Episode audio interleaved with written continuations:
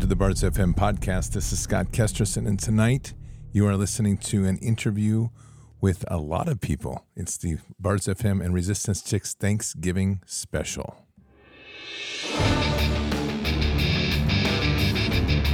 This war is real. Fighting is everything. Even though I walk through the valley of the shadow of death, I will fear no evil. Tempt not the righteous man to draw his sword. Conviction, righteousness, ruthlessness. To understand tolerance, you have to understand the line of intolerance. War is the teacher, soldiers are the students. They become the bards of war. Good evening, Patriots. Tonight we're going to re air the Resistance Chicks and Bards Nation or Bards FM Thanksgiving special that was on actually on Rumble live in case you missed it, and we're going to play it here. That was just it just finished a bit ago. I'm only going to be playing the segment of the Resistance Chicks, um, Michelle Leah, myself, and CJ and Rick. There is an additional hour on the front end of this. And the only reason I'm not playing it is currently on Podbean, we're limited to three hours. So trying to get this so we can get the whole thing in. But you should go over if you want to see the first hour's fantastic set of interviews that they did. So before we get going, just make sure you understand that right now we're in critical times. And with critical times, we have critical things going on. You need to take good care of your skill sets to protect your family and home. And that the best way to do that is iTarget Pro, itargetpro.com. So head on over there and use your promo code BARDS, B A R D S. You'll get 10% off and free shipping. This is a fantastic system that allows you to use a laser bullet and a dry fire system to, to be able to improve your target your targeting, your finger, your trigger pull, and your gun handling, and do it in the safety of your home. So head on over to itargetpro.com. That's itargetpro.com. Use your promo code BARDS. You'll get 10% off and free shipping. It's a great time to get this product, especially in this time for Christmas and for all this you need to ensure that you can maintain those skills you're going to need in this critical hour. Okay, Patriots. So, without further ado, I'm going to play this off of Rumble, and it's a live streaming. You can find it there as well. But this is uh, this is the audio piece, and we're going to get this going. It's about three hours of a really good discussion and enjoyment of a Thanksgiving special we did tonight. Thanksgiving. We're waiting for CJ and Rick to sit down. There they are. There's Rick. We've got Mr. Kesterson in the house. Leah and I have done a very rapid wardrobe change from Monday's pre-record. If you guys did couldn't tell, that was from um, Monday. We did that with all of our friends there. So um, I'm gonna um, we're just gonna do a quick sound check. Uh, Scott, you want to make sure that everybody's unmuted here.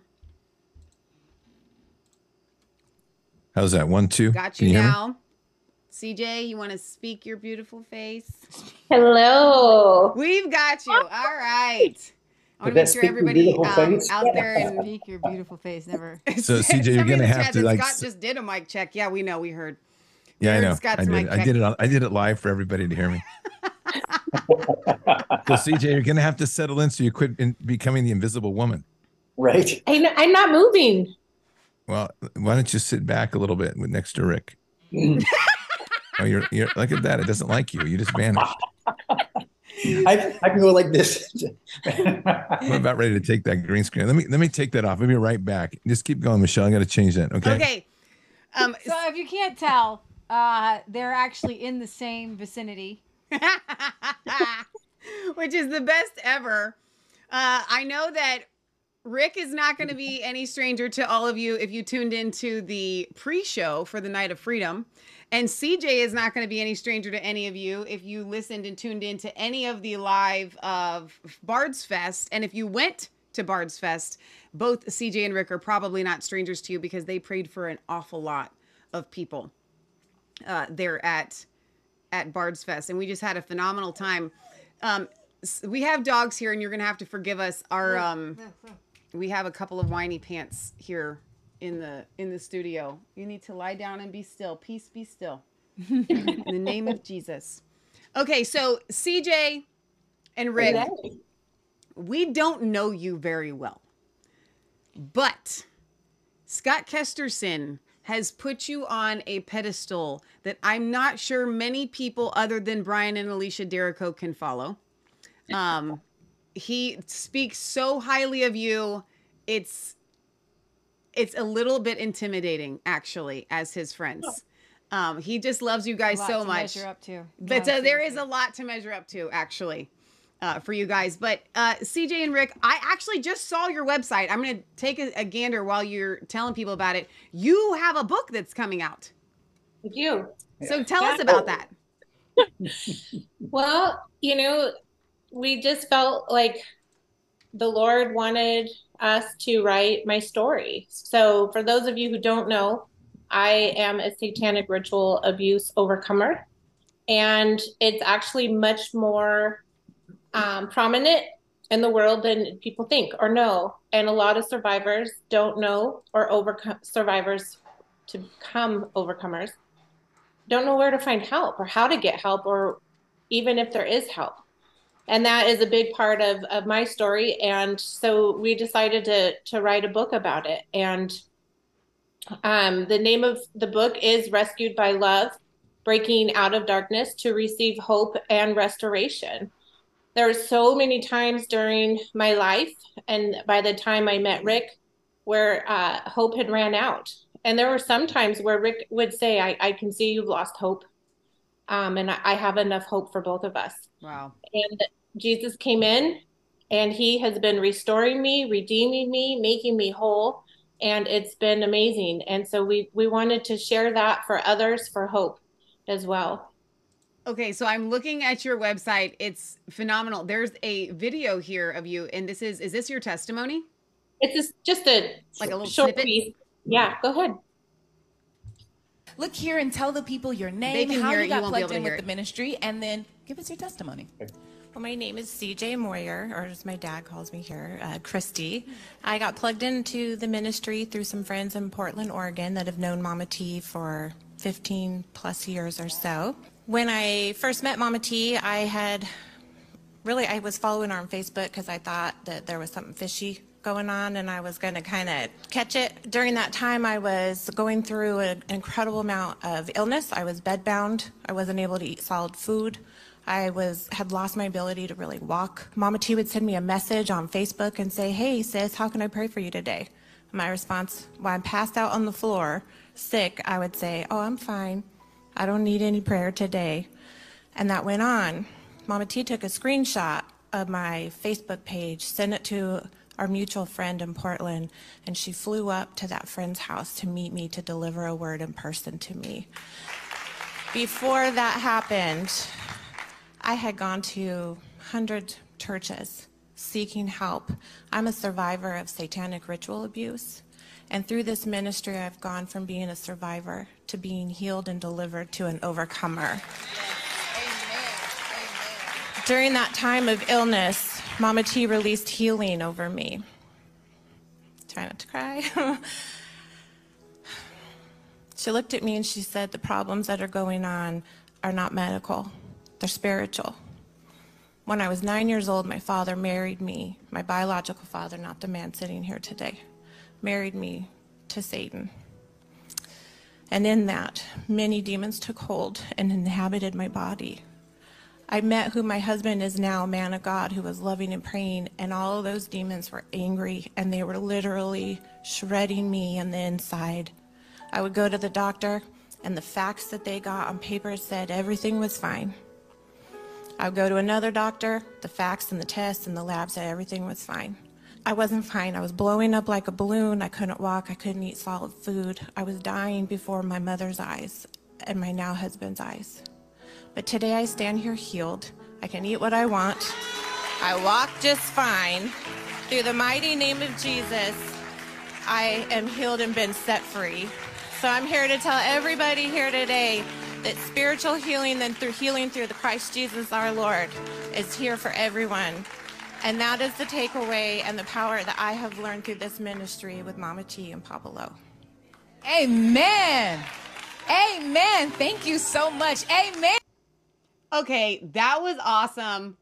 That was, and I just love you even more now. Like that's it's so incredible. You know, we actually had some pushback on our Night of Freedom uh, event that we did from Christians who were willing, who were wanting to celebrate Halloween and saying it's totally fine. And Leah and I used your testimony with so many people, and it sh- it really shuts people down. I know we're talking about Thanksgiving. Happy Thanksgiving! This is Thanksgiving, but you know, I, I do think just because I do have you here, um, Yeah. and we weren't able to have it have you on our night of prayer um, Pre-event pre-event because you were going through some stuff. Um, maybe f- for some of those stragglers who are maybe thinking, you know, we're not to be afraid of any day. That's what I heard from some Christians. The Lord told us not to be afraid of any day. So, yeah, we can send our kids out trick or treating. What do you say to those Christians about Halloween? Well, I say it's true. We shouldn't be afraid of any day. That is true. But the Lord also tells us not to participate in things of, of evil. And Halloween was created and started for evil purposes by uh, demonic, by fallen angels that were wanting man to worship them. So um, I say, why would you want to put your child at risk of the strongholds and any of the demonic spirits or participate in anything um, evil? You know, uh, scripture says too, you know, my people perish for lack of knowledge. And Paul says, beware of the enemy's schemes. And if you research uh, just the history of, of Halloween, there's enough there that should tell you that this isn't fun and games. It's not just something, you know, you can cute up. Um, as a ritual abuse survivor, I can tell you firsthand the things that go on um, on that night. And as we're approaching that, you know, we're here, we're on Thanksgiving Eve. I'm thankful for our Je- for Jesus, our Savior, that I can be here today and share this testimony to give some insight to people because it is by, by His grace that I can do that. Um, it it's a miracle I survived. There were um, a few other, you know, there was a small group of us in what they call demon school, and and and my age group, I am the only one that's living. Oh my gosh! Made it through. Yeah, it's Mhm. pretty phenomenal. What's demon school? Well, demon school, you know, it's the occult. They they start the abuse and the rituals really young, but they start training um, by age four, and they start looking to see what your gifts are and different pieces and um, teaching you different things in the occult. So in essence, demon school is like a vetting process. They're they take the children, they subject them to different rituals, different activities, and uh, see which ones survive, see which ones have different kinds of giftings, and then depending on how you sur- um, uh, test out or whatever, they'll put you in different kind of programs or they'll mark you for different things from uh, use abuse to sacrifice. CJ, are you okay? CJ. Yeah, I you am. okay? I was just thinking, you know, um, Okay. it's simplistically, you know, in in the Christian church, we have we go to church on Sunday, and we have Sunday school that we take our kids to. That's you know, an hour before church or during church, and uh, maybe a midweek service, family service that we go to. Um, the demonic, they are so committed to their craft and what they're doing that they one are willing to sacrifice their children for different things regularly and two um, they spend four eight up to 18 hours a day a day not once or twice a week um, worshiping learning all the different things of the occult so um, demon school is is the entry level for for kids to to get into that program It's hard to believe. It's pretty that this intense. I mean, I'm gonna I want to speak to that real quick. First of all, happy Thanksgiving, everybody, because it's nice to be here and wonderful company we have tonight. Wonderful piece you did beforehand, ladies. Um, really nice. It was well done. Great guests. So, really an honor to be here um, for all of us. And you did a great job all putting it together. So, and by the way, everybody, this was Michelle's doing. So, and Liam, but Michelle was the technical wizard behind all this. So, if uh, if you heard my voice talking over things doing pre mic checks that wasn't michelle that was all me being fumble bums over here with the with the mute button so i take it own it it's all good What does this button do? yeah exactly i was like that's crazy hey so i just i just want to speak to this real quickly because you know this is really a, a wonderful week um, and, and tomorrow's a really wonderful day of celebrating harvest and the glories of what God gives us. But as we're leading into this and reflecting on what we did back on the 31st and the 1st was to really transform a day, which is probably one of the darkest days of the year. And we, we proclaimed we proclaimed life and freedom over that day, which was going to set us up next year for literally being Thanksgiving and harvest over two months, thanks to Leah's idea, which I completely buy into. Yes. So here's the thing, and I'm just going to speak real directly because there's a lot of arrogance and people chip on their shoulders about thinking that this demonic world isn't real. And I'm just going to tell you if you are walking that path, you have not listened to the survivors of what's going on and you have not dealt with trying to deal out with deliverance on that level. And you can talk to me all day about how this isn't any big deal. And you can talk about how you have fearlessness walking into this thing. And that's true. We don't walk with fear, but we do walk with reverence and respect for what God tells us, like like like CJ's been saying. So if you're one out there that's trying to st- stick your thumb in the nose of the demonic by telling them that your children can dress up for Halloween, it'll be okay. I think as Leah and I were talking today, you're getting something confused. It isn't about being possessed; it's about being controlled and mm. influenced. And the demonic pieces stick onto you like glue, and they'll find weaknesses and they'll get on you, and they will steer you in ways you don't even have any idea about. This is a very real issue because we're in a spiritual war and so, like tomorrow is a day where we celebrate harvest and God and family and unity. And you should be speaking life over all things and separates. And well, you should do that every day anyway. But tomorrow is a day to speak life over the blessings of the harvest of what God gave us. And that's the glory of this. But that doesn't mean you walk into the demonic strongholds and taunt your head at it and go like it's no big deal. And I'm going to tell you a true, true story. I'm going to tell you something you never want to do. Bards Fest one was four days. The first two days were a living hell. Everything that could go wrong went wrong. And I mean everything, including like Mike Lindell is arriving that morning and we had a green room set up. And about 30 minutes before he walked in to check in, the fire department came in and shut down the green room. And we weren't able to even have a green room for it. I remember that day. Yeah. Yeah. Same day that we we had our schedule published to have Mike Lindell speak twice and whatever happened, the wrong schedule got published, and he had flown in specifically to speak twice, and he got erased off the schedule. I mean, I'm going to talk. These are just ones of hundreds of things that went wrong. I'm going to tell you why that. First happened. of all, uh, Michelle wasn't in charge of the schedule then. no, you were not in charge of the schedule. You're right, and you also weren't in charge of this message, which is why it's so important. And that message was this: I taunted the devil. I told him if he wanted to fight, to come bring it. And I will tell you that that's not one of those things you want to repeat. Right. Now I'm going to tell you why we won. Because on Saturday morning, the prayer team, which was a fantastic prayer team, texted me at five o'clock in the morning and they said, God says you have to repent. And then they gave me Jeremiah 6:16, which has been my living scripture ever since, which is to seek the ancient paths. And so here we have a set schedule. And I literally turned to God and I said, We already have a set schedule. How do we do this? And I reached for my Bible. And I've told this story many times. It's very important to appreciate now. I reached for my Bible and it was gone. And the words of Pastor Brad Cummings came to mind. He said, Be careful on these events because you can get so wrapped up in the details of the event that you forget the purpose of being there. And it's your purpose is being there with God. And I literally broke down in tears. I said, Okay, God, I don't know what to do here. So I called, texted the team that was already on site. I said, I can't find my Bible. And they launched a search for it.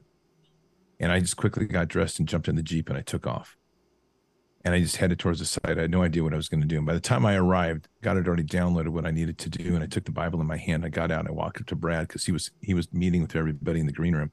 I said, "You have one singular mission today for me. You need to tell every single speaker that they will begin their speak with speech with talking about repentance. Anything else I don't care about. That's the only thing that matters." And so I walked up mm-hmm. on stage. I wasn't scheduled to start, and I just started. And I said, "We are going to repent," and that's how we began and we repented. I don't know. You you ladies remember it was something like four times each day or something like that. And we repented hard. And we turned the tide. But it was a war. And this is how big we turned the tide because we went from everything going wrong to everything going super right. I mean, like off chain super right. Mm-hmm. And we had people coming to Jesus. And by Sunday morning, Tony uh, Tony Woods from South from Orange County, he brought 20 men to Jesus that morning, first time. We rocked it. And we finished it. And i'll never forget the finishing because we're all tired. It's been a long two four days. And i'm doing my closing out remarks. Brian Kahanek and Joe Kahanek were playing the final piece. Joe was actually on the on the uh, flute. It's beautiful. And I hear these gasps in the crowd, and I am so tired. I'm just praying, I'm like Holy Spirit, just please get me through this day, get me through these last few words, and then I'll look. Because if I look, I knew I was going to be done anyway. And I spoke the final words, and I looked up, and everybody in the crowd is looking up. They're looking up because in the middle of a blue sky, there was a rainbow that broke out right above the stage. It That's hadn't God. even been raining. No, it wasn't raining. See, that's God. That's God saying, Good job, my faithful servants. And we knew it. And we knew it well. So I want to read something. It's pretty profound. And it's personal, but I don't think, Michelle, you'll mind if I read it to you. No, Okay. Did you send it to me on regular text? I think you did, didn't you? I did. Okay. Let me find it real quick. Because this is a really profound. Um, hang on just a second. It should be right here. Here it is. Okay. And this is what I want you to think in context to where we are today. And this was from Michelle, but it was from Michelle and Leah. And so this is what was written. Everything has changed. It's gonna you're gonna break me on this, but that's okay. It's everything has changed. It's too late for them to catch up, catch up with us. The script has flipped, and it all happened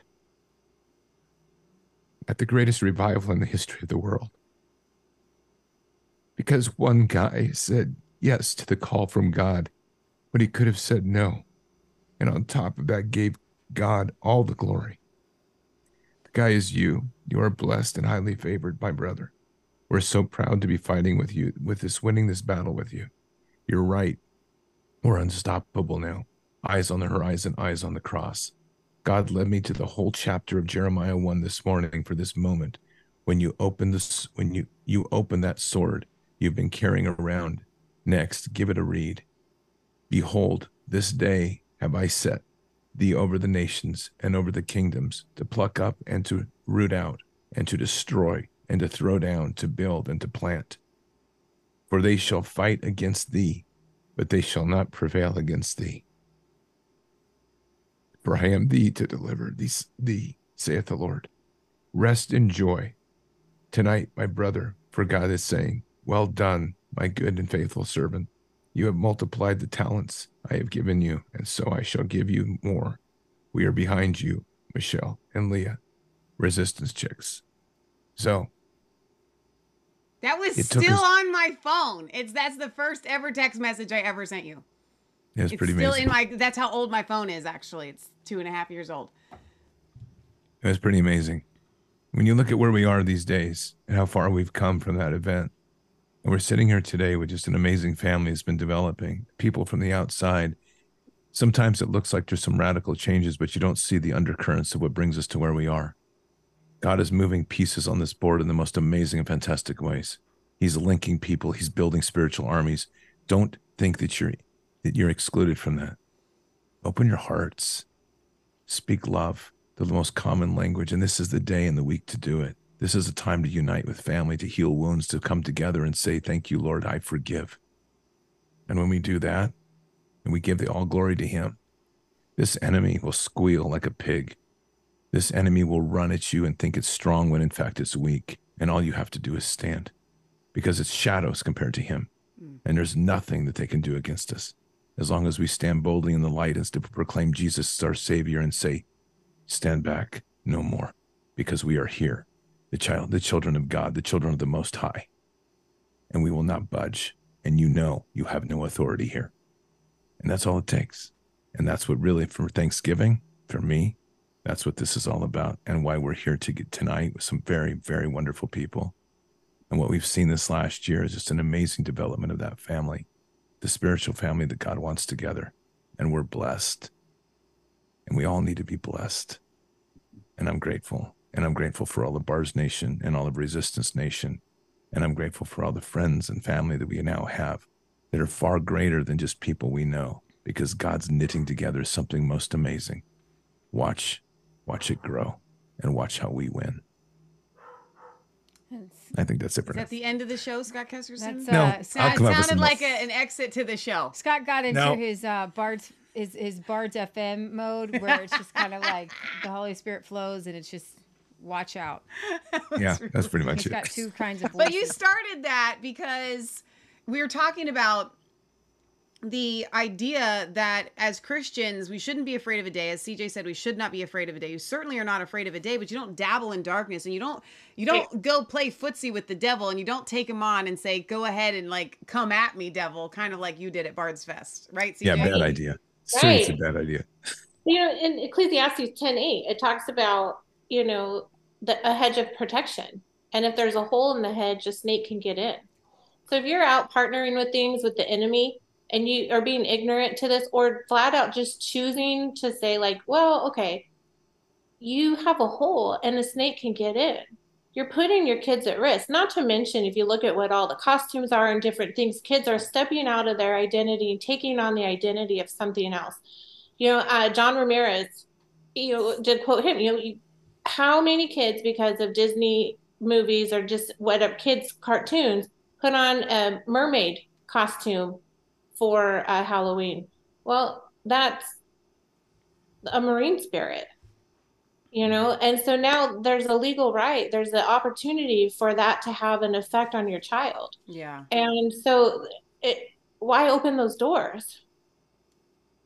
You're you're absolutely right. And speaking of open doors, you know, I, we are going to get to some thankfuls and to the victory of Thanksgiving. Um, but I, I I had a word that I wanted to give you all about families and and to your point about open doors and to your testimony that you spoke about, CJ. You um, obviously had a father who you do not have in your life anymore, correct? Correct. There are many of you who have plans to visit family tomorrow. Oh, that's good. Here we go. And some of you should cancel those plans some of you have bought into the lie, and maybe uh, Pastor Rick can um, speak to this, having worked with CJ and other abuse survivors. I, if I have one main beef, and I have many beefs with the church, um, my my beef that I have right now, it's a big old giant beef hamburger here, a big old slab. She's a carnivore. The, yeah, exactly. It's it's Scott's wearing off on me. Um, is the the essence of this forgiveness of abusers. And mm. I'll give you an example. I spoke with a um, a lady who we had prayed for. She had been um, tormented by demons. Thanks to um, uh, Pastor Dave, we understood what would happen in, at nighttime, in the witching hour, when demons would come. She would come. She would wake up at two or three in the morning, and be tormented. And so, oh well, pertinent information. I love that. That's my new favorite line. Pertinent information. Uh, this woman was abused by her mother. Um, when she was a child, her mother would um, lock her outside of the house, and overnight. she'd have overnight, and she'd have to sleep in the grass and then in a barn, like in the cold. Who does that? Like this is intense stuff, you know, and call her horrible names. Well, um, we cast out these demons and we prayed over her and her husband and it was a beautiful night and uh, we ended just in the worship. I mean i just the deliverance was amazing. They ended up just praising god. It was just beautiful. It was another couple there.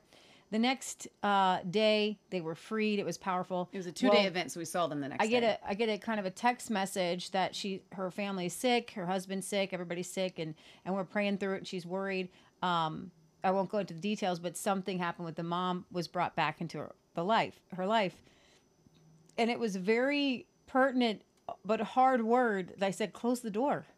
The door. Well, all this stuff started happening. Everybody was getting sick. They were in a car accident. Like it was like she's like this stuff has never happened like this before i'm barely holding it together yeah and so I, I, I said close that door what happened when we closed that door to the enemy we cast those demons off um, the devil tried to come at you through a a soul tie with your mom and you went back and and that little girl that little girl that still wants to be loved by her mom uh, wanted to say, well maybe i can forgive and that was that was actually a, a demonic power influencing her thoughts to bring in this mom who has these covenants with these these demons and uh, she, everybody thinks that forgiveness means allowing people back into your life. Exactly. You can forgive them and release them to yeah. the Lord uh, for the destruction of their flesh. Yeah, exactly. And so um, when we, we we broke those ties, we bind and gag Satan, and we close those doors. Then the, the the freedom came, and the healing is is coming and and she was like wow i i didn't see it i now i feel dumb and you know all these and i don't feel dumb you know this happens to all of us and many of us think that you know scott mentioned family well jesus said who who are who is my family but who are my mother my brothers my sisters but those who do the will of god Come on. and when you recognize the scripture the millstone scripture um, woe to you who Cause. cause a little one to sin. It's better if a millstone was tied around your neck. There are people that Jesus didn't forgive. This is what people don't understand. He didn't say, but I'll forgive you. Mm. Um, he didn't say to the uh, Pharisees and Sadducees, but I'll forgive you. Um, And so learning that discernment of who we stay in, and the Lord says, He God gave me a word stay and pray, learning the discernment between who you stay and pray with and who you walk away from. And so maybe, uh, Pastor Rick, you can, you can speak to people who are, um, they're going to enter into a, a lot of them are going to enter into a trap tomorrow. The enemy has set them traps. People who abuse them, probably sexually molested them. Um, If you can I alcohol- just speak to that real quick? Maybe CJ can speak it better, but I'm going to speak it anyway. If you were molested by somebody, you do not spend Thanksgiving with them tomorrow. I am speaking. That's not even prophetic, but it is. That is straight from heaven. Stop it. Carry on. but talking about abuse and and and those people who are, have a way to just trigger you and and you know CJ you know all about being triggered um when you start to get shaky and nervous and and that kind of situation many people think that they have to go and be in these family situations when they know it's going to trigger A lot of people are dreading Thanksgiving. You shouldn't dread Thanksgiving. If you dread Thanksgiving, your plans aren't of the Lord. just just buy chinese and eat it by yourself come on. but go ahead maybe maybe CJ and Rick maybe you have something to say on that Boy, we can talk We for the could- next two yeah. hours about this. Um, you know, this is there. This is a. It's a very complicated thing. Um, man, where to even start? The um, let's start here. There's not just one kind of demon, and there's not one kind of possession. Okay, and so it, it there are many different levels, many different types if you uh, were kind of like a normal American, you've had some traumas in your past and things like that, there's a certain level that probably has made its way into your life. If you've gone through what CJ has gone through, that that's a whole different level of demonic things because they are purposefully breaking her and bringing in high level things to try to torment her. So that you know that there's a long conversations in that quick little description that I've just given. Now, for people that have been molested, you know, we know that statistically, like one in three women in America have been molested, Yeah. and so you know they and the the the system, the family system they grew up in, they have learned to think a certain way. I call that being programmed. Oh, that's good. And so when you've been programmed, and it starts with the enemy, he's the one that programs mom and dad, that programs the kids. Um, you don't even know that going and not being triggered, not being abused is even an option Wow. Right. because Wow. it's been you've been doing it your whole life. That's your nor that's your normal. That's your normal. so and so, you know, who even knows what is normal, what is right, what is healthy? And, you know, people have uh, said this many times why would an abused woman go back to her abuser? Yeah. Well, because that's all she knows is love. And so she's re- she we all feel love, we all need love. So she goes back to the thing that she thinks is love. And the same thing happens in families. Now, breaking away from a family that's got a wrong structure, an unhealthy structure, that's really hard too. Yeah. It is. Both live through that. You know, it's very, very hard. even you know with the things that that I went through um I I finally got away I ran away I I got emancipated there was a whole list of things that happened and my handlers came in and, and manipulated me back into the environment to try and control narratives or different things and I was about uh, 17 8 turning 18 at the time so as soon as I turned 18 and, and could leave I did there was still a a draw. There was a lot of different pieces, supernatural, you know, spiritual pieces. There was you know, the complication that can have, you know, a little girl craving, wanting relationship with her Yeah. dad, wanting, you know, that person to love her. And it wasn't until I had my child and was in an environment where they had come around where I was like, I'm responsible for this tiny human Wow. this is my baby and I get to choose what is around here. And so I cut off all communication, you know, ties and different things um, that way, or did my, you know, they, they don't make it easy, but um, it's a it's a lot of different layers really that comes with with that. Yeah. One of the things CJ, sorry to interrupt you, Yeah. but one of the things CJ had going for her is her trauma response is fight. Mm. And so you've heard of the different trauma responses, right? Fight, flight, or freeze. And CJ, when she gets real triggered, especially if somebody's unsafe, the hood comes out, you know, the the bad neighborhood. And so she'll come in and she'll start fighting. That's Oh, trust me, you have no idea. Doing deliverance with CJ, you, you- don't you don't want to be anywhere near it if you're a demon. Like she is, she's ruthless, and it's so awesome because like pretty soon she's just like, uh, uh you aren't staying here, and she's just Right. like slaying it. So it's good. You have a. T-shirt now, slaying it, don't you? Wait, Slay it. Yeah. Slay it. But we work with so many people, and that's my trauma response is to freeze. and so many people, we when they get into that place where they're traumatized, they slip into that go numb, can't move, don't know what to do. Yeah. And so if somebody's in a, a place and they're at a family holiday, and now the uncle that had molested her is drunk again, and she smells the alcohol, and that was the last time was when she was molested, and she goes into freeze. Wow. You know, you're just you're stuck Wow. and you can't get out of it. And so, um, you know, that's big explanation, but you know, we have a lot of grace for a lot of people, and um, a lot of folks, you know, they get in that place and they're they feel stuck, and they need someone to come along and to love them, to help them get to, to freedom. And that's what you gals, I hear you do. We watched you. You know, you're you're there doing deliverance. But you know you're hugging, you're you know you're loving, you're doing all that appropriate stuff, right? Hey, sometimes CJ, hey, CJ You know- can I can I uh, are you okay if I tell that story with what happened to Brian and Alicia's that one night we were all there on the couch? Well, let her finish her thought first. All right, all right, all right. Your story will hold.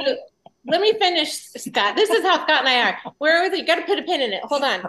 Nick just like I can't. I don't know what you guys are talking I about. usually sit in the background. I don't get a word in. I stuck a pin in So it. me- I got it. Let me finish. Sometimes, in the one abuse survivors, sometimes they need permission that they don't have to continue that cycle anymore. Yeah.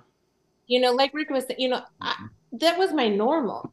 You know, we and looking back, like the part of my family that was the safe family, like the good people. I'm telling you, I, I'm pretty sure all of the everyone's pictures are in the dictionary next to dysfunction. You know, and that was where things were healthy and good. You know what I mean? So I had. There's still times I look at Rick and I'm like, uh, is that normal? And he's like, well, that was that was your normal, But- wow. not average. No, we, we've Some- had that a lot, you know, and it's, Yeah. it's that confusion like, oh, is that how normal people interact? You know, we just had a meal, no one threw anything, no one cussed at me, and nothing's broken. Is that normal? Wow. And Well, even tonight, like sharing food, you know, we didn't, we got in trouble if you touched people's food. Like it was a big deal. Like it's a big, because honestly, now I know it was probably cursed or spelled. And so if you ate something that was going to be served somewhere else, like that's a, you know, there's a lot of problems there. I didn't know. I mean, that's how stuff was. So even tonight, like Scott cut up some cheese and I was like, well, Rick, maybe we should get a plate and cut up some cheese. And Scott's like, do you want to just eat it? And I'm like, oh yeah. But we didn't share because if you spelled it or somebody spelled it or cursed it, like, you know, you didn't want things mixed up. You know, I think that there is this level where um, there is this actual demonic position about that, and then there, I should say, Satan, where people are specifically doing it for Satan, and then there is the the settle era, to, you know, to in Christmas holidays where we would have, you know, um, a a drunken, pretty much every holiday is drunken on both sides of our family. And somebody's going to be yelling at somebody somebody's going to be hurting somebody. Um, and we've had to learn our, ourselves when to walk away. Yeah. and for me the litmus test is when you're around this person are they pulling you away from god Mm-hmm. wait, So there's there's a place where you can be around broken people, and God's called you to be around them um, and minister to them. Uh, we moved in to take care of my grandma and my uh, one of my uncles, and there was a ministry. Even though they were broken and hurt, did hurtful things, it didn't really hurt. They were broken, and they couldn't hurt us really anymore. Um, and then we have other relatives who, when these relatives got around them, they'd come back and were extremely vile, extremely hurtful, and would say things that would make you get shaky or um, just incredibly, um, incredible amount of trauma and just brokenness and, and anger and violence. And um, I want to give people permission. Um, I just feel like this is a word from the Lord to anybody right now. You don't have to be around people who hurt you. And you're allowed to say this is this is hurting me. I'm, I'm gonna have to I'm, I, I me and my family we're not coming to thanksgiving. We're not coming to this christmas. We're not coming to this family gathering.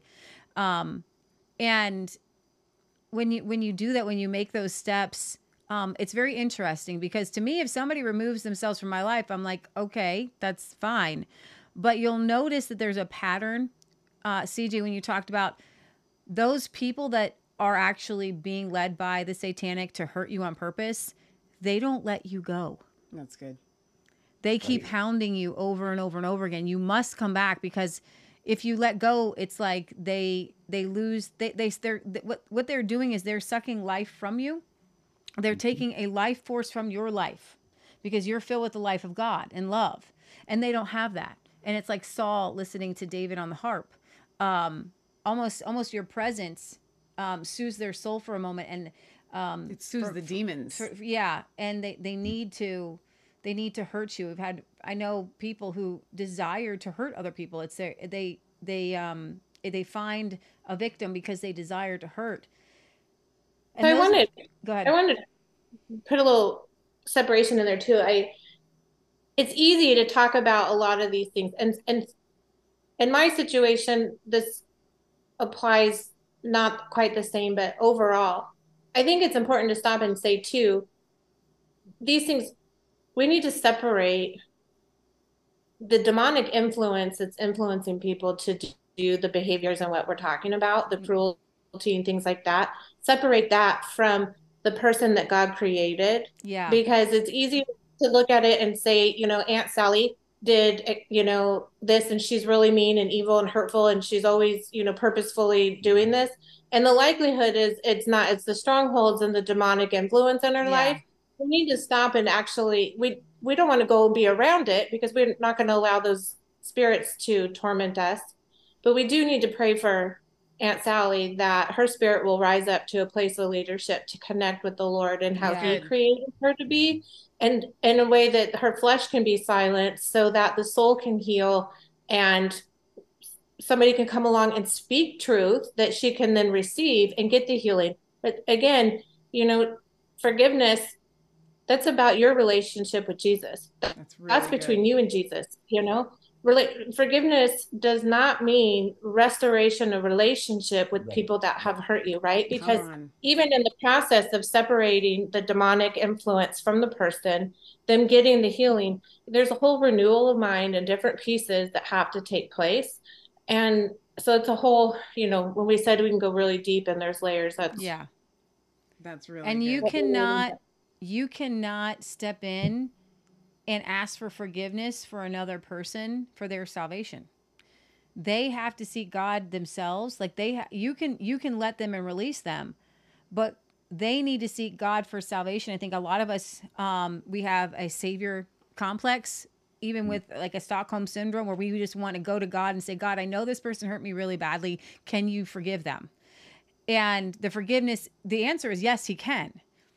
But each person is responsible to God to seek that that forgiveness on their own. And that's that's sometimes very hard for a child who's in a, in an abusive uh, family with parents who maybe are abusive and hurtful to one another and they're praying for mommy and daddy get back together. And they're like god can't you just forgive them? And yeah. and that that's tough. That's a tough place because they each person is responsible. Mommy and daddy have to go to god and ask for God to forgive them. And that's what you're talking about, CJ, where you can pray. Pray that their eyes are opened. Pray that um, that the, the demonic can't influence them. Pray that they're they're open. And then there are people that um, there is one scripture that says, um, "There is a sin that is unto death. I do not say you should pray for it." And there are some people you're supposed to pray for. And my friend Krista Elijah said something. Um, there are people with the with the if you see into the spirit realm, there are people with the Holy Spirit hovering over them. Could be completely far gone from God, not know God from Adam and and to be led by the Holy Spirit and who we should pray for and what prayers we should pray. And who, it's you could be asking God to pray for that homeless man underneath a bridge, or and not pray for somebody who's in your family.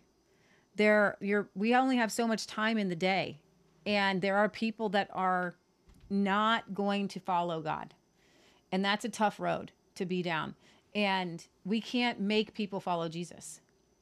And in this and I, I'm I'm really sensing for a lot of people who like this particular um, woman who I prayed with uh, who wanted to ask, you know, kind of I'm going to bring my mom back in, and then all you know Hades breaks loose in her life because there's these demons, you know, attaching herself, and um, the story we hear about with Pastor Dave Bryant, um, with what was it was her name um, Kelly who um, had the mom who was a witch and she didn't right. want to follow God. Like she's like, no, I'm I'm not doing it, right? And so there's there's times and, and spaces in our lives, and you guys are.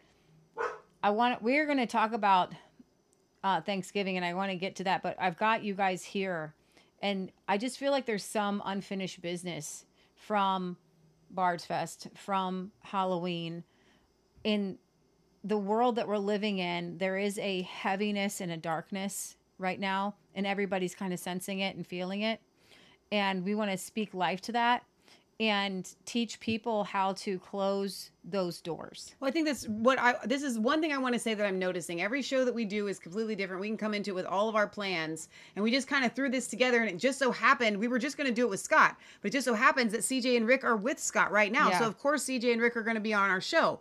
Well, what does that mean? That means that going into Thanksgiving, I think that a lot of you probably needed to hear a message about family because for for a lot of people holidays are stress and they are terrifying. Just mm. because they have they are forced to see people that you only see once or twice a year and you know that something that it's it, it, historically it's just gonna be bad. And so i think that that tonight's show we can talk about thanksgiving all day long. We can talk about the pilgrims. We do that on our show all the time.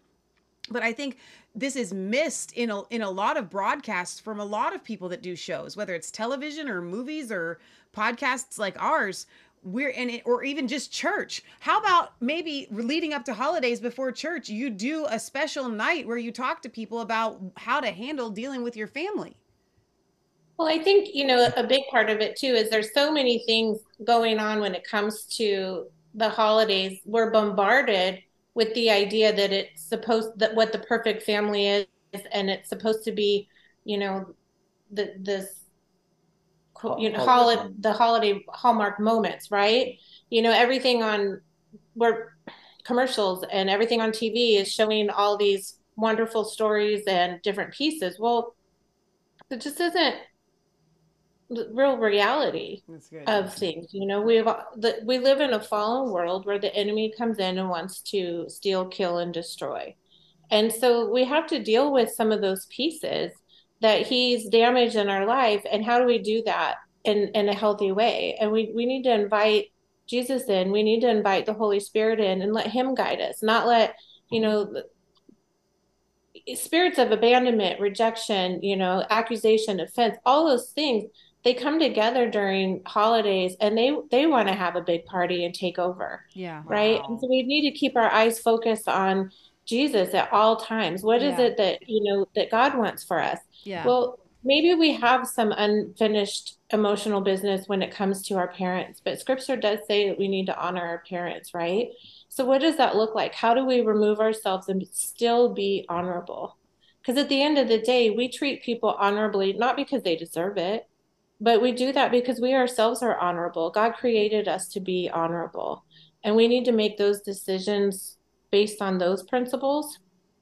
But none of that means that you have to uh, settle or uh, degrade yourself into different situations that you know are unsafe or unhealthy toxic things because that's not that's not okay either. You know it reminds me of the pilgrims scott. You know they actually if we want to talk about getting rid of toxic relationships they're the epitome they're the epitome of it. They left the church of england. They believed that they were called to worship god um, the way God had called them to worship, not the way the Church of English had taught, taught them to worship, which was very ritualistic.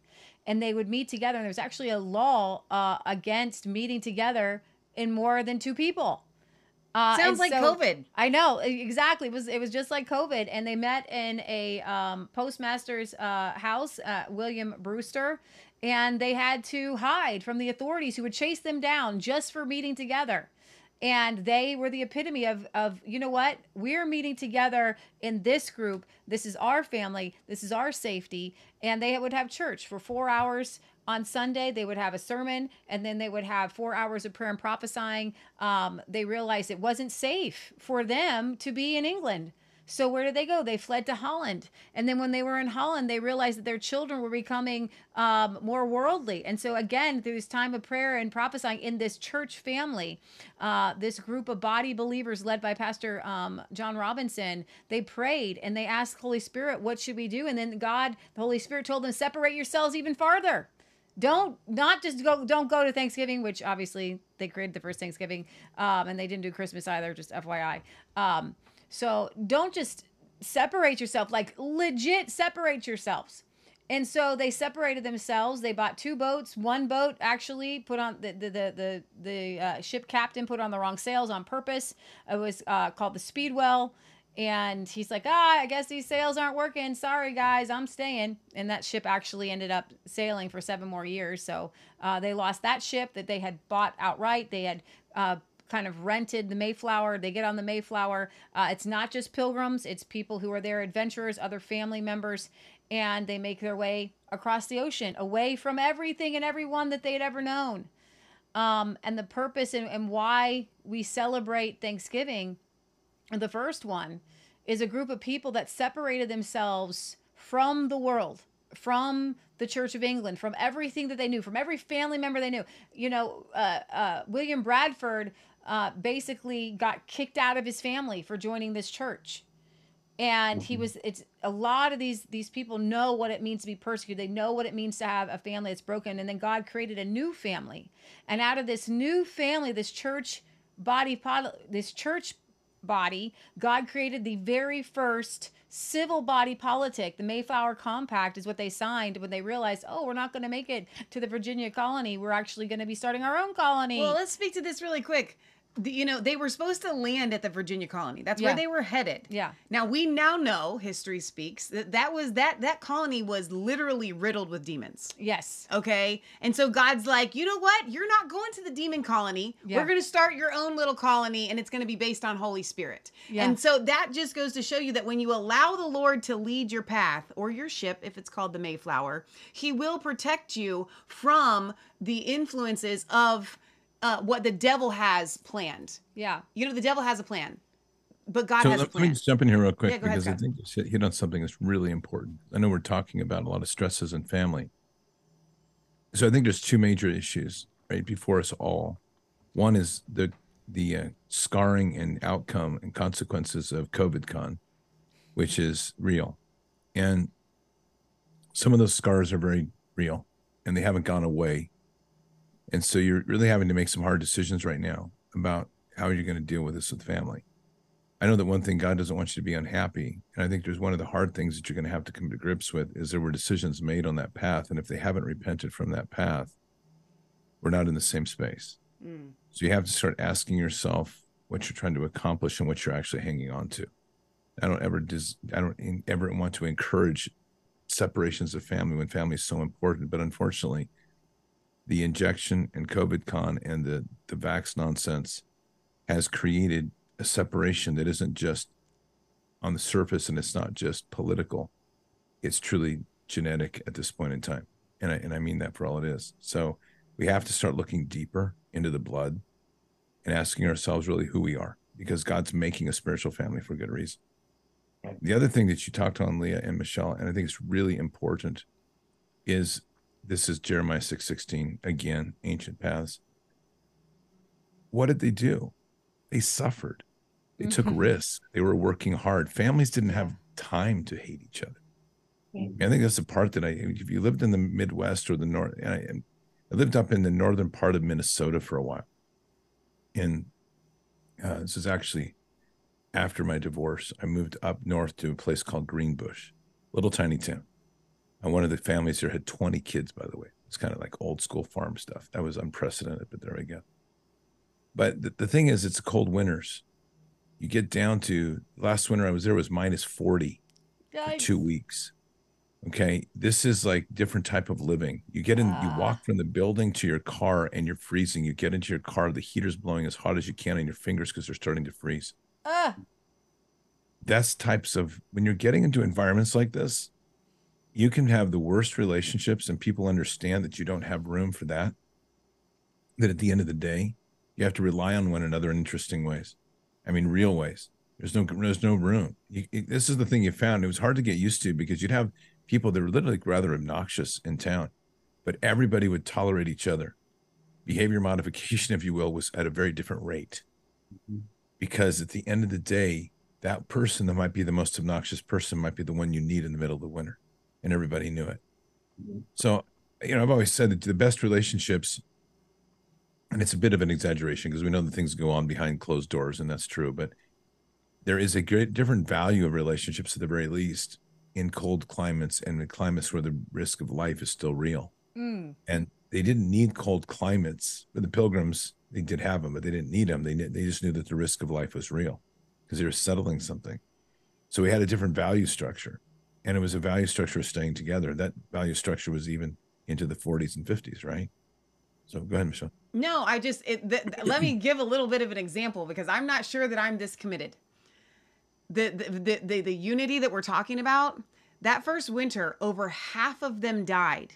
Okay, and mm-hmm. immediately families started marrying because they knew that a family structure was more like a business. Positions needed to be filled, male and female, and so they just got married. but there was a difference in the way they took care of the sick. Yeah. So you know, even on the ship over, uh, the the um, the the sailors would make fun of the pilgrims, and when they had to separate, and the and the women stayed on board during that first winter, and the men uh, tried to build a fort, and it was called the, the the starving winter, and everybody was just sick.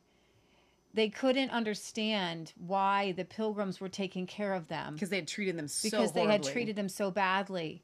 And there is this essence, you know, the pilgrims were were kind of thought to be these fuddy-duddies, uh, singing psalms to, together and hymns together. And there's this tight-knit family um, that even back then wasn't just created out of nothing. It wasn't just created um, based on on weather for them. It was based upon the word and the love of God and that what they brought over the candle of the holy spirit that they brought over uh, we know that like the jamestown colony it failed uh, because there was no love there was no light there was no there was no giving and it was just so it was you know just They also didn't have a lot of women. Yeah, that's true too. And so, you know, when when we're thinking about the pilgrims and and Thanksgiving, that first Thanksgiving, and every single thing that this particular group did to um to your kind of point, CJ, of praying for those around them, praying for those who persecuted them. Uh, one of their their ardent persecutors fell off the ship. He died, and they actually said that was God. God has a like, sense of humor. that was God. Oh, we didn't ah, God's it. got a sense of humor. You That's so awesome. And Vengeance is Ven- mine, I right. shall repay. and but at the same time when they when they land and they're fil- they're forming this civil body politic the first one got kind in the in the western world None of the other sailors made fun of them after that at all because No. they all they all even the non-Christian sailors went, "Oh, don't touch these and they chose they chose a pilgrim to be their leader Yeah. they chose that and then he actually passed away that first year and then they elected william bradford uh, and that and for the first 30 years of the colony they kept re-electing william bradford because of the love because of his honesty because of his integrity Scott's like William Bradford. yeah yeah for sure and and in that colony they would pray for their enemies. They Yeah. would pray for those outside. They would pray for protection. But they also built a fort. You know, they were wise about who they made uh, allegiances with and who they made alliances with. They made alliances with the Wampanoag. Uh, and it, and and we just talked about that in our in, in the previous segment. If you guys didn't see that, where Chief Massasoit actually uh, came to know Jesus because of the love of Edward Winslow, one of the pilgrims who walked 40 miles when he heard he was dying, and he actually brought him back to life. He scraped his tongue. It was a fungus or something growing old in his mouth, and he scraped his tongue. He scraped his tongue, and, and he and he saved his life. They thought he was going to die, and that's the kind of love that you have um, and, and, and the wisdom and, and the discerning of spirits to who you let in, because there were other tribes that wanted them dead. And they aligned with the Wampanoag, and, and this particular allegiance saved them from these other tribes. And um, so, in navigating these particular relationships, and when we're talking about deliverance, uh, we're talking about not letting those demonic forces back into your life and living in victory. Um, you know, either Scott or CJ coming, uh, speaking, and when you when you remove those kind of extra um, external forces that are um, causing the demons, right? Causing the pain, causing the turmoil, then you've got to deal with it inside, um, inside of yourself. And how do you change from a survivor to the overcomer? What does that process even look like? That's good. Well, one one piece is you mentioned earlier triggers, getting triggered. You know, so many things right now. If someone says, "Oh, I had to leave. I, I was triggered," or what different pieces, you know, that you don't need to always run away from triggers. Right. You being triggered is actually a good thing. It's mm-hmm. not something to stop and and head away, run away from. If you're still being triggered by something, that's an opportunity to invite Jesus in to heal that part of of you that. that needs healing. Amen. So that is when- that's one part. I think that one of the big things when we are dealing with,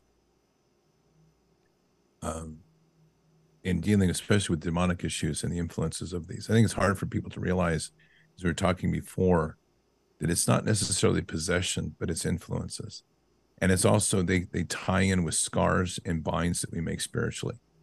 So a lot of this that when you start to look at the effectiveness, and I, I wanted to go back to something you said, Michelle, because I think it leads in here pretty well and you were talking about you didn't even know if you were as committed. We deal with the issues of marriage and in, in that how they were remarrying and reknitting together relationships. There's some fundamental things that none of us have ever faced. One of them is extinction, and they were literally facing extinction. If they didn't survive, that entire group is going away. So your value structures are going to shift. I had a long discussion about this the other day about the pilgrims because there is a suggestion when you look at the number of men to the number of women that those marriages had to be either made and broken and made again because they needed more they had more women than men or they had to marry more than one wife and that's not being mormon so it's an interesting thing to ask what's the covenant they came up with and how did they deal with that with god because somewhere in there there's an answer and i don't know what that is but i think it's very fascinating in this scriptural sense because god doesn't want to see his children be extinct either Yeah. and so what this I think gets to is something much higher level that we're we've talked about, but we and we especially when we talk about family revolution, we're talking about. But I think it gets to the core of this. They're not anchoring their love in the flesh. They're anchoring, anchoring their love in the Holy Spirit and the love for God and through God. So with that, I think that what happens in a moment like this, and this is purely conjecture, so I want to be clear because I don't have anything to back this up. I'm just looking at outcome when you look at that, you say, okay, well, how can you get from being married to somebody, losing half of your colony, being left with a handful of men and more women, and then prospering? Wow. And you can work that through iterations all you want. You can come up with a couple of things that'll be that you can lead to. You can come up with the idea of a Jim Jones cult. You wait. somewhere there, along- there were more men than women. Did you say there were more women than men? I, then my my okay, my mistake. Yeah, there were okay, very so few women left. Um, there were So same half problem. the women died, and and it was yeah, there were very few women left. No, I that's the that's- problem, though. That, that's existentially the problem. Yeah. If there had been more women than men, Yeah, then we would be fine. yeah, Okay, but then even then, if you're going to keep with every one of these people is going to have. I, I'm just being raw here. Every one of these people is going to have a principle of animal husbandry behind them. It's Mm-hmm. the times. and you're going to know that you're going to have to have diversity in order to keep that going. So I'm saying is I'm not saying they did this, but it would seem interesting. I would be I would wonder if a woman had to remarry several times. Is my point. If I don't her know husband this. died. Well, I'm not even if they were died. If her husband died, she remarried, and then if she would marry married a man, is she going to have? Is she going to? Was did she have a child with another man as well? No. No. Mm-mm. No, Okay. they they believed in the covenant. So that's the difference between them and some sort of pagan cult. These were Okay. covenant believers who believed in the covenant of God. And what's interesting is they did leave half of their brothers and sisters behind, and they came like the next year and the next year after that. And then uh, the, throughout the next ten years, there was about sixty thousand people that came over from the the um, Puritans Okay. and they filled up into New Hampshire and the other places. And so, but in that, in their particular colony, um, it, it was very interesting because you do see a particular a marriage um, that resulted one one um, woman. We have that fold out somewhere. You can see. I see can't where the find it. We did it where the at, um, families, old school. I don't um, know where it's at. where I've seen it. It's, it's a apart, really yeah. good fold out. So just so I say this, because Michelle and Leah did a fantastic job at this at the uh, the event, which is the, your covenant event, and and and what they did is in the crowd, they had the crowd stand up, and then they counted off first the number of people that the pilgrims were that that stood up, and then they counted off by men and women the number of people that had died. Mhm. And when you see that visually and right before you, it's stunning to remember to, to consider how many people died. Yeah. we had them sit down. We'd like Yeah. like Right, literally every other down. person, like boom, boom, because we had roughly the amount of people. The pilgrims came over. I think it was 102, and they ended up with 51. 51 that Right. So I mean, that in itself is shocking. yeah. So then, I mean, so to your point, Michelle, just even rebuilding some of these relationships, which I think is amazing. I think there's a couple of things that we all have to kind of address. One, there is a greater love uh, for thee than for the flesh.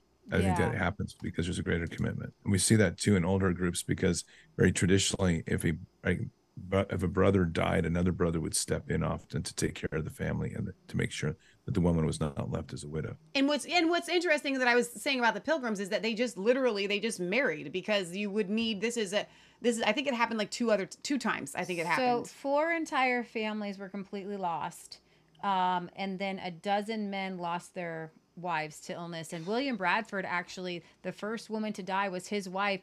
She literally fell overboard, and her dress was too heavy, her and she just drowned. when they landed. This is from we got to meet um, Michelle Gallagher is a historian, and she's put together a beautiful uh, pilgrim. I have the link to that actually guidebook. on the website. I have I have a lot of links. The um, rescuedbylove.net, which is um, CJ and Rick's website. All of the links for the speakers from earlier, and then um, everybody here tonight is on in the description, and then also on our website, so you guys can check that out. So Scott, you wanted to tell a story about CJ. Do you want to get back to that?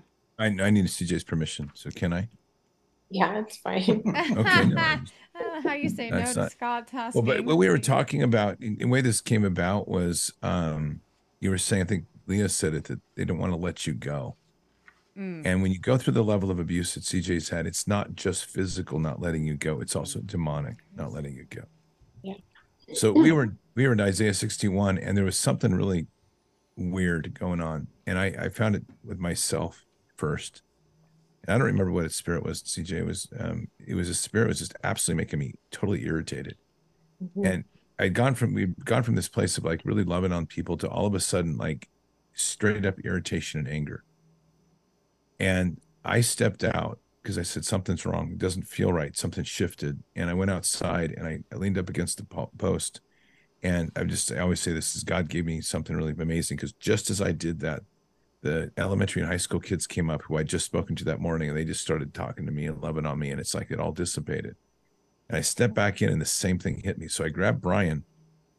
I said, Brian, something's up. And he, he looks at me and he says, Okay, let's get into my office right now. And he found it. And it was, I don't remember what the spirit was, it was something that was causing massive irritation. And so CJ had mentioned, she said, Well, I was feeling the same thing. So there's a series of events that happens because we were that's exactly when we were going to go take care of as we're on our way out and we ended up with this like most incredibly difficult and massive deliverance moment where CJ and I are literally working for an hour and a half with this one young lady who has been Masonic torture Rachel rape, uh, rape abuse person and uh, we get into some pretty intense stuff, which was pretty cool. In the end of the day, and she got baptized and she got saved, and it was all sorts of great things that happened out of it. So it was really cool. Praise God.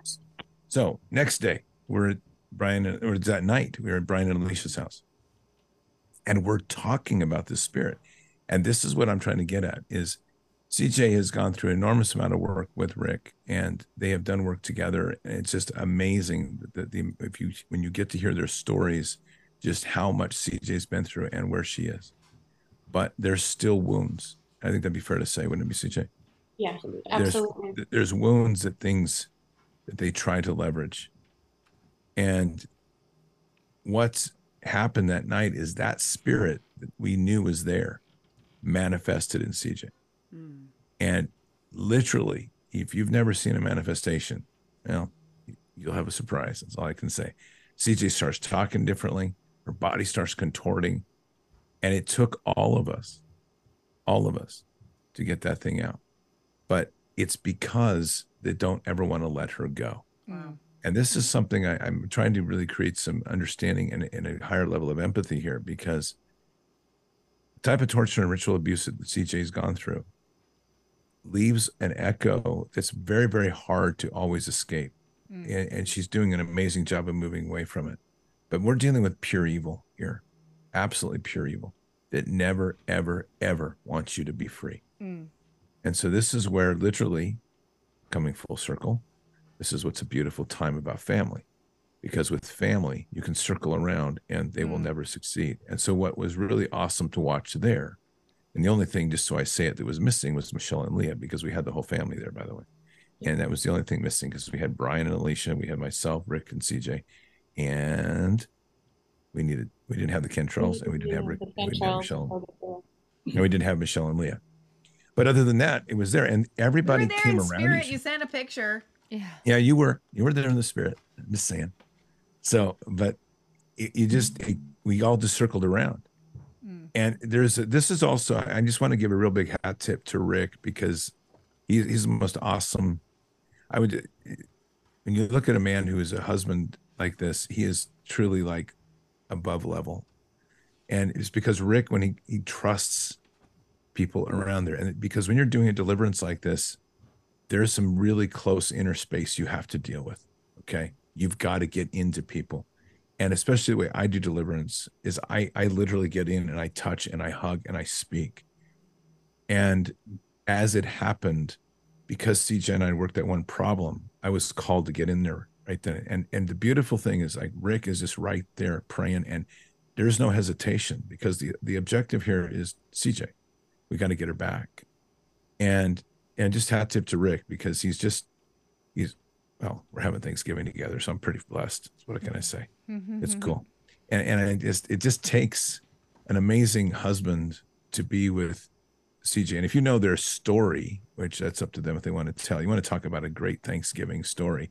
That's CJ and Rick, and the long story of how they came together and the dedication Rick gave, literally for years and with no other purpose than just to love on her and to get get her out of the place she was at. And and that shows. That's just and that's the sort of thing that we get back to family which is what we're about is family what thanksgiving's about is getting to the root getting to the families are strong having that trust and respect for one another. And if you're and just to kind of highlight that again with leah said if you're having or michelle as well if you're having anxiety right now over thanksgiving you Yeah. got to recalibrate, man.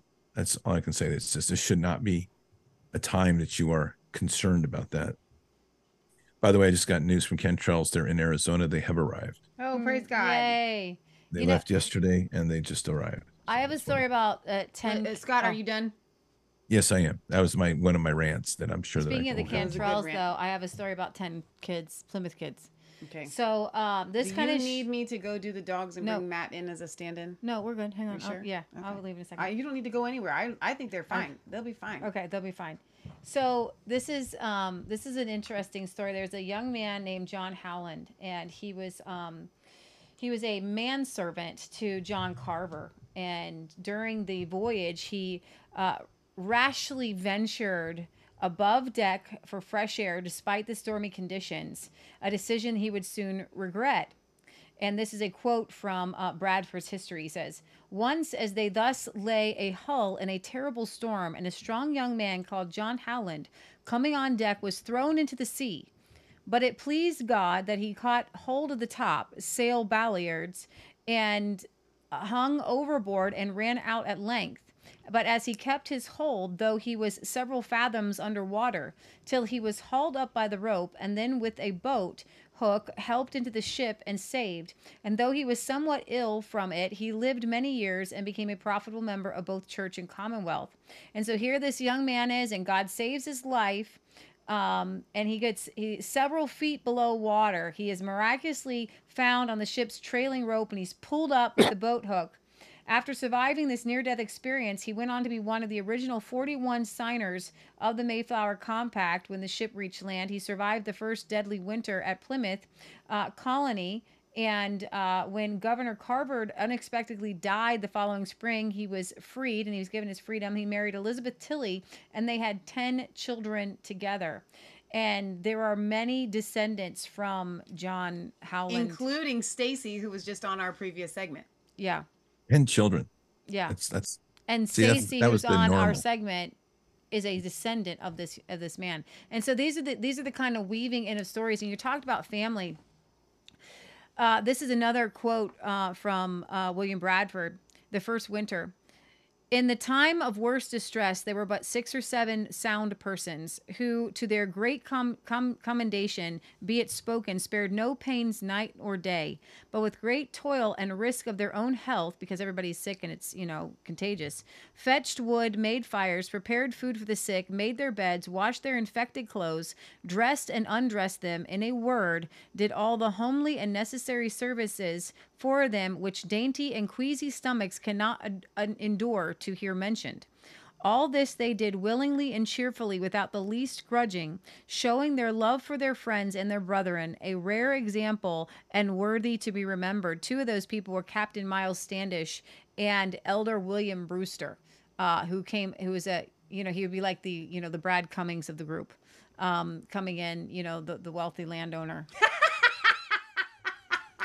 I'm trying to. I'm, I'm picturing Brad. I know you could do it. I know that you could chop the wood, make the fires, wash the um, dysentery soiled clothes with no Yeah. thought to your own health. Yes, he totally would. By hand, no washing machine. Amen. Leave it to Leah. Anything else, Leah? You want to try? I I can see it because he loves people.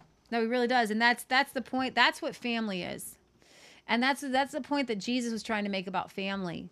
And so I know a lot of you feel like your family is your family, but Jesus was really, really, really he hammered this home. Who are my mother, my brothers and sisters, but those who do the will of God? That's really good. And we have in the in the early Christian church, they understood this. They understood come out from amongst them and be separate. Um, that they that that there is a that's why Christians call each other brother and sister. Because CJ knows that while I may not know her very well, I don't think I met her in person. My sister did. Um, but if there's a situation, I'm gonna have her back. There there's family members they they don't have my back. That's they don't they don't know because that's not we're we're transferred from this world, That's right? and and we're entered into the kingdom. And so now when you're looking at that family that you've been put into, um that may not be your family. And maybe it is and God wants it to be. Actually, it should be. But sometimes it's not. And um uh, CJ, you were talking about you've been kind of adopted into another family. Is that correct? Well, I've been adopted into a few families, but no, um, my, you know, my going through my healing process, my mom had remarried when I was uh, 18. And during that time, when I was 40, he actually legally adopted me. Wow. And so I didn't even know that you could, you know, adopt an adult like that, but you can. And, you know, it it changed a lot of things for me. You know, it it was before Rick and I started dating, and the Lord was restoring the order in my life and um, showing me and demonstrating to me what the love of a father really is. Mm. Well, and if I could say, you know, one of the core things that you carried was that you were a monster, Mhm. that you came from a monster. Wow. And that was a core identity piece that Yeah. had plagued her for, you know, 30 years. Yeah. And when when your poppy, when he adopted you, it, it you really got that, right? I've got a new name, I've got a new birth certificate. I am no longer identified and tied to this man. Right. And that was a it was a huge piece and her identity get healed up. Yeah. And I was wanted and and loved for the right reasons. Yeah. So, Good. He did, didn't want to use you or abuse you. right. You know, I've, I want to speak to this really quick because you just said something that's really interesting, and let's I, just because we can, we can talk about whatever we want. It's our show. Um, you you said that it's very fascinating. CJ thinking that she was a monster.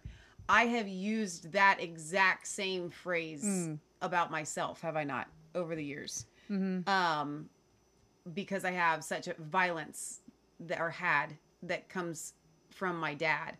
Quantify. And Some, so pe- some people have violence, violence, but there's an anger that An anger and a is violence. not you, is what you mean. Yeah. exactly. And so I want to compare C- CJ's experience, which she hasn't listed here, but you can go back and watch. I think that the um the TikTok version of that has Scott. What are we at on on the views of that for CJ? Oh, it's well over a million. So you can go back and watch that on the Bards FM TikTok, um, and Yep. and watch the entire testimony of CJ from uh, Bards Fest, which is so so f- incredible. The devil will speak to you, and it, and he will make you believe, no matter whether you are you come from CJ's satanic ritual abuse background and everything that she suffered, or whether you have uh, c- comparatively a, a pin drop of of that abuse in your childhood, the devil's going to make you feel like it's the exact same thing. And so that so we know that the devil is a liar. So he's lying to CJ. CJ is not a monster. He's lying to me. I am mm-hmm. not a monster because the devil is a liar from the beginning.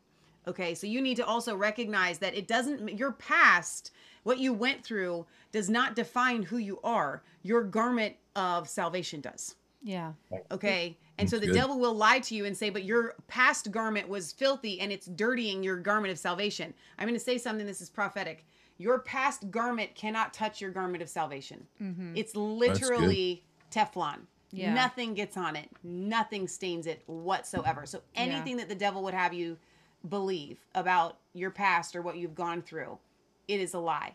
Yeah. and and and receive that tonight guys because cj is not a monster and michelle is not a monster. Okay we are uh, princesses of the most high god. And we walk around with an authority that kicks the devil back to the lake of fire. So that's who we are that's who cj is so i just wanted to speak to that because that it was very striking to me when rick said that um about you saying that about about being a monster. I'm like, well, I've heard that before. The devil has no new tricks. He has no new lines. They're all pickup lines. They're all the same ones. He'll use them no matter what on whoever. Yeah. I mean, this gets back to a lot of what we're dealing with here when we start talking about the influences of, of demonic. Their playbook's pretty much consistent. Yeah. It's not. It's not anything you can. And so I think when you start to live a life and you start to see consistent patterns, you have to start paying attention to what that is because it's trying to take you down with the same playbook. Family is one of those areas that obviously is important to us all, and I, I think it's important to highlight here. And, it, and I, I think we're all in agreement, but I think it's also worth saying this this isn't about breaking up family, but it's about being real about what family is. Because family should be enriching and should be great. And and God truly wants family to be that experience. And on these days like this, holidays can be very stressful, and particularly in this time of year. And there's uh, whether it's the issues of money, politics, COVID, con, whatever, residual issues. And and the other thing, let's just be real, there's been more sickness and death than we've ever imagined right now, though it keeps getting buried under the media. So, the, the hopefully, if you're with a stressful situation in the family, I, guess I would say it this way, and I think it's worth definitely praying into a little bit here. Um, we really need to be praying into the fact that people can go to these meetings and bring the Holy Spirit with them and heal That's really good. because that's really the greatest power that we're going to have. I understand stress. And so I guess I would say it two ways. If it's really a dramatic issue where you've been abused and you're going back into the home of your abusers, probably not a good deal. Mm-hmm. But if we're yeah. dealing with the separations for like COVID con and other nonsense stuff like this, where there's wounds, man, I wouldn't be walking in with the power of Jesus. I'd be praying into it. I'd be talking about healing. And I'd be talking about healing people and try to lead prayer at the table. And I would continually fight to bring the stories back to Jesus. And, you know, for those families that are mixed and confused with LGBT garbage that's going on, and there's plenty of that, you're, you're going to face the devil. Yeah. You're going to face demons like you've never faced because all of that is not of the flesh. That is purely demonic driven. Mm-hmm. So choose your fights but there's one thing that's very real is that you can get involved with these conversations and carrying love in your heart. And even that, and that's one of the greatest ways to overcome the demonic. And remember, if you have love in your heart, somebody manifests and goes crazy, it's not on you, it's them. Yeah. I don't have to say it. I mean, if you haven't seen manifestation, I'd say this you don't have to worry about whose fault it is. They're not going to be blaming you. You're just going to step back and go, whoa, let me pray for you. Yeah. Because the rest of that's going to come out and, and the truth will be revealed. And it isn't that you're pointing the finger at the person as we talk about constantly here. This isn't the fault, and maybe this is a, kind of the best way to wrap this comment up. We're stepping aside from the abuser comment. We're looking at just dysfunction, really, and in a family's dysfunction, and especially radical dysfunction. We get into this kind of this alternate lifestyle, woke, rainbow garbage stuff that's going on. That's demonic dysfunction. Wow. And so let's really take it to task use these opportunities to walk in with love and be Jesus for a moment. And remember that when Jesus came up to the man that was in chains and he cast out a legion, he didn't have to do anything else than show his face. Mm. And they're like, we want out of here. Be that person. Yeah. And let them let it shake the table, let it shake the family to where they can see what it was. And carry love in your heart and let that build the bridges of the family and then when you're done with all that stuff, cut yourself a piece of pineapple or a piece of pumpkin pie with some ice cream and sit down and watch the storm and say, Yeah, thank you, Jesus. you know, oh, can I add something kind of to that? You know, we've we've talked a lot about the the stresses of of things, but I also want to come back to, you know, Jesus is the Prince of Peace. Amen. And yeah, we, we are all powerful people created by God, the one creator. And so we get to make a decision too as to whether or not we are going to be in peace mm. or out of peace. You know, we give too much power to other things and saying, you know, oh, they did this and then I got all worked up. But we get to decide whether or not we they can't pull us out of peace. We we can if we get out of peace, we need to make the choice to step back into peace, step back into the covering of God because we've allowed ourselves to come out, you know. Mm-hmm. And Scott was talking about love. We named our ministry Rescued by Love. Mm. Love it. Because it is the, the love of God. Amen. And how he showed up in so many different ways. And and he is who rescued me. Mm-hmm. Yeah, I think that's really great, uh, CJ. I really do. I think that if there's anything that I would just say, if you're going and let's just you know kind of take this. And Lee, I'm not, I'm not separating what you're talking about, especially when we deal with some of the Uh, like the abuse and trigger stuff. But I think we have to, we're looking at the dysfunction of family and the stresses, and if you're stressed because, you know, your sister's got, has got a woman as a partner or, or you've got a brother that's turned to be gay and you're going to talk about, you know, crazy politics and that's all that's going to be on the table and it's going to ruin your weekend. And I would, I would question maybe why you're going to go because it, it's, but if you've got an opportunity to have conversations and you have an opportunity to walk in truly with Jesus in your heart, that's good. I just see that as opportunity of salvation. And this is an opportunity you can bring and and and get over be an overcomer, literally. Like let's walk into that table, let's pour it out and let's see what happens. And and maybe it won't work. I don't know.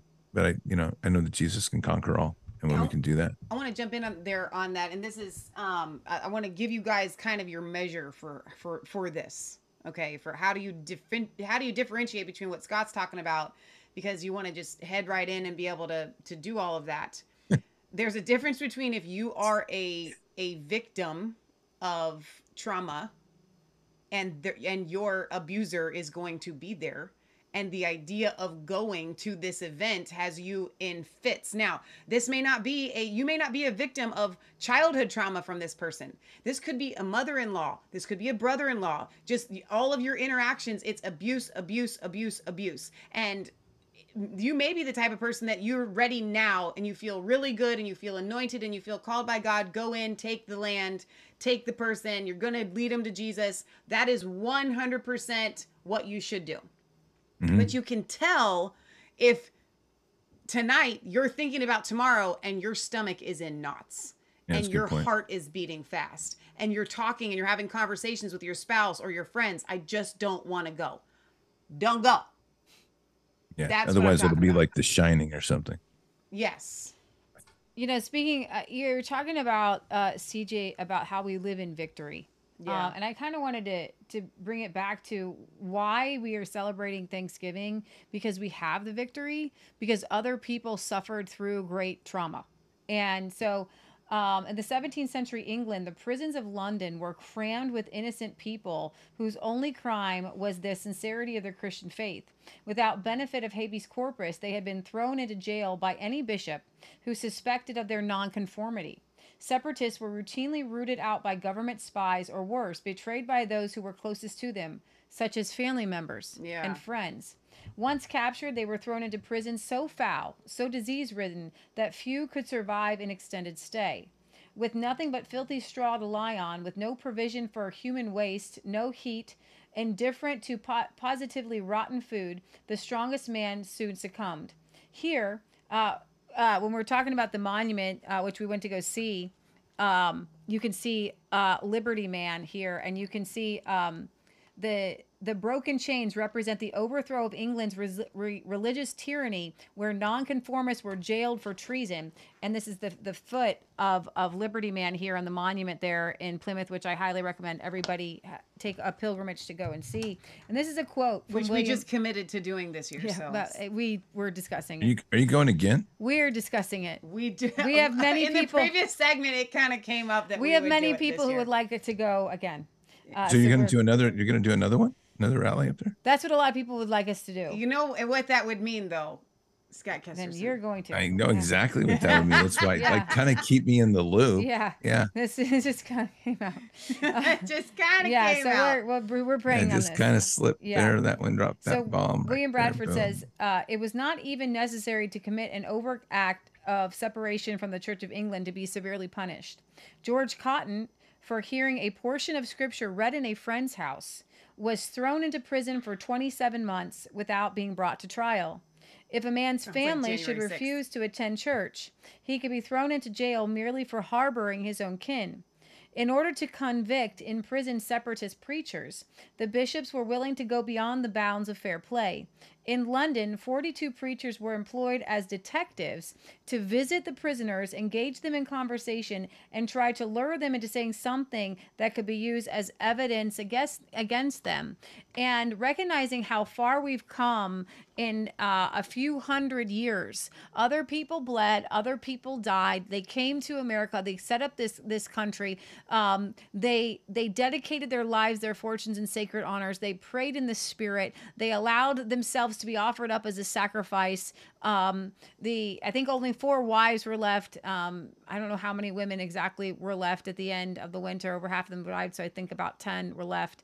Um, the the idea that our lives are not our own that we are offering up our lives as, as sacrifices and asking holy spirit where do i where where am i supposed to be today you know if it, the safest place to be is in you can be in the bowel of the belly of the serpent if that's where god's asked you to be if you're in communist china or the wherever it sentence you're looking for is the safest place to be is in the will of God. the will of God. Exactly. And you could be there. The safest place to be is in the will of God, no matter where you're at, whether you're on a ship coming over the seas um, and you, you're going to die you know eh, or you're going to live. And and so recognizing that that very that was a very hard winter for them that they came over. They have endured such hardship such trials. But the the whole point of that first thanksgiving was that that next year God granted them an abundance harvest. That next year, they had a 50 year peace treaty with the Wampanoag uh, Native Americans. That next year, the, the, the Native Americans, I think, bought 300 people and they brought a bunch of food and they played games and they actually had. Um, uh, you know, competitions with the Native Americans, shooting competitions, racing competitions, and a lot of them got saved. And and many, yeah, and and that is the providence we talked about on our previous segment, the providence of God. And so recognizing whether you're supposed to go, we have to get ourselves out of I do this thing because this is what my family does. That's really good. Okay, and you do the thing because Holy Spirit's telling you to do it. You go to the place because Holy Spirit's telling you to do that because you need to find yourself in the providence of God in his hand in his leading and his guidings and break off the chains of england break off the chains of the of any sort of of expectations that your family has over you. Your expectation that is on you is comes from above. You are commissioned by him. And if you're commissioned by him to go to go witness in ukraine to you know Nazis, I don't care. It, you've got to be led by the Holy Spirit. And that's that's the breaking off of the the mindsets and the chains in your brain. That's kind of what I'm I'm hoping that you come away with tonight is that you are not bound by the traditions of man. You're not bound by family traditions. You're not bound by any sort of thing around you. You're not bound to anything. You can you have given your life to Christ. Paul said, "I've throw everything behind. I am a slave to him." And so, if Holy Spirit is saying go somewhere, it's going to be for your benefit. And you're going to go in the power of God. You're going to go in the will of God. You're going to the glory of God. And if Holy Spirit says full stop, don't go, you don't go. Wow. And this is the movement that we're taking because we're entering to a realm where we need to hear Holy Spirit so clearly, whether to go right or to go left. And we can't think anymore with our brains. We can't logically think. We can't just go because we always do the thing. Come on. Okay? Because if you always do the thing, we're going to end up where we've where or our nation has gotten so far away. These people did not do the thing. they didn't do what was expected of them. They did what was expected of them. Oh, okay? And so when you do what is expected of you, then you get demons cast out. You become a minister of the gospel and you go and set captives free. And you ask Holy Spirit, like CJ and Rick and, and, and, and like the Cantrells, where am I going today, God? Am I going to cast demons out? Am I going to go witness? What am I doing? My hands are yours. My voice is yours. And then you're in that realm of safety. But if you're going in your flesh because you desire to do the thing because this is what you do, you could get yourself in a heap of trouble. Because we're the safeties, this is the word Lord gave me for this year. The safeties are off. That's right. We have been, we've had training wheels on as Christians. But as as we enter into that realm, if you guys have ever seen the Chronicles of Narnia, um, as Aslan came was was coming in, then the the White Witch got um, her her evil ex, ex, ex, um, expounded itself and it expanded itself and more people were getting hurt, right? And so we're seeing a level of demonic activity that that we haven't seen before. Demons are doing things and they're and they're attacking you through family members. Boom, boom, boom, boom, boom, boom, boom. They're trying to find any way in, like you talked about, CJ. If you've got a hole, that snake's coming in. And so you've got to get yourself in a place where you're you're just you hear him so clearly and you're you're not listening to any other voice but his voice. Because if you are making a difference, I guarantee you there is a strategy to take you out. Yep. It's your statement. And you cannot just walk through life anymore. What do you got, Scott Kesterson? Well, I think it's just I think Leah just hit it. I mean, things have changed. You know, I think this is what we've we've talked a lot about, which is it's not business as normal anymore. It's not business as usual. Um, it, if you want to walk in the crowd of where things are normal, there's a sea of that out there. You got Walmart still open, and you've got all sorts of things like Arby's and McDonald's.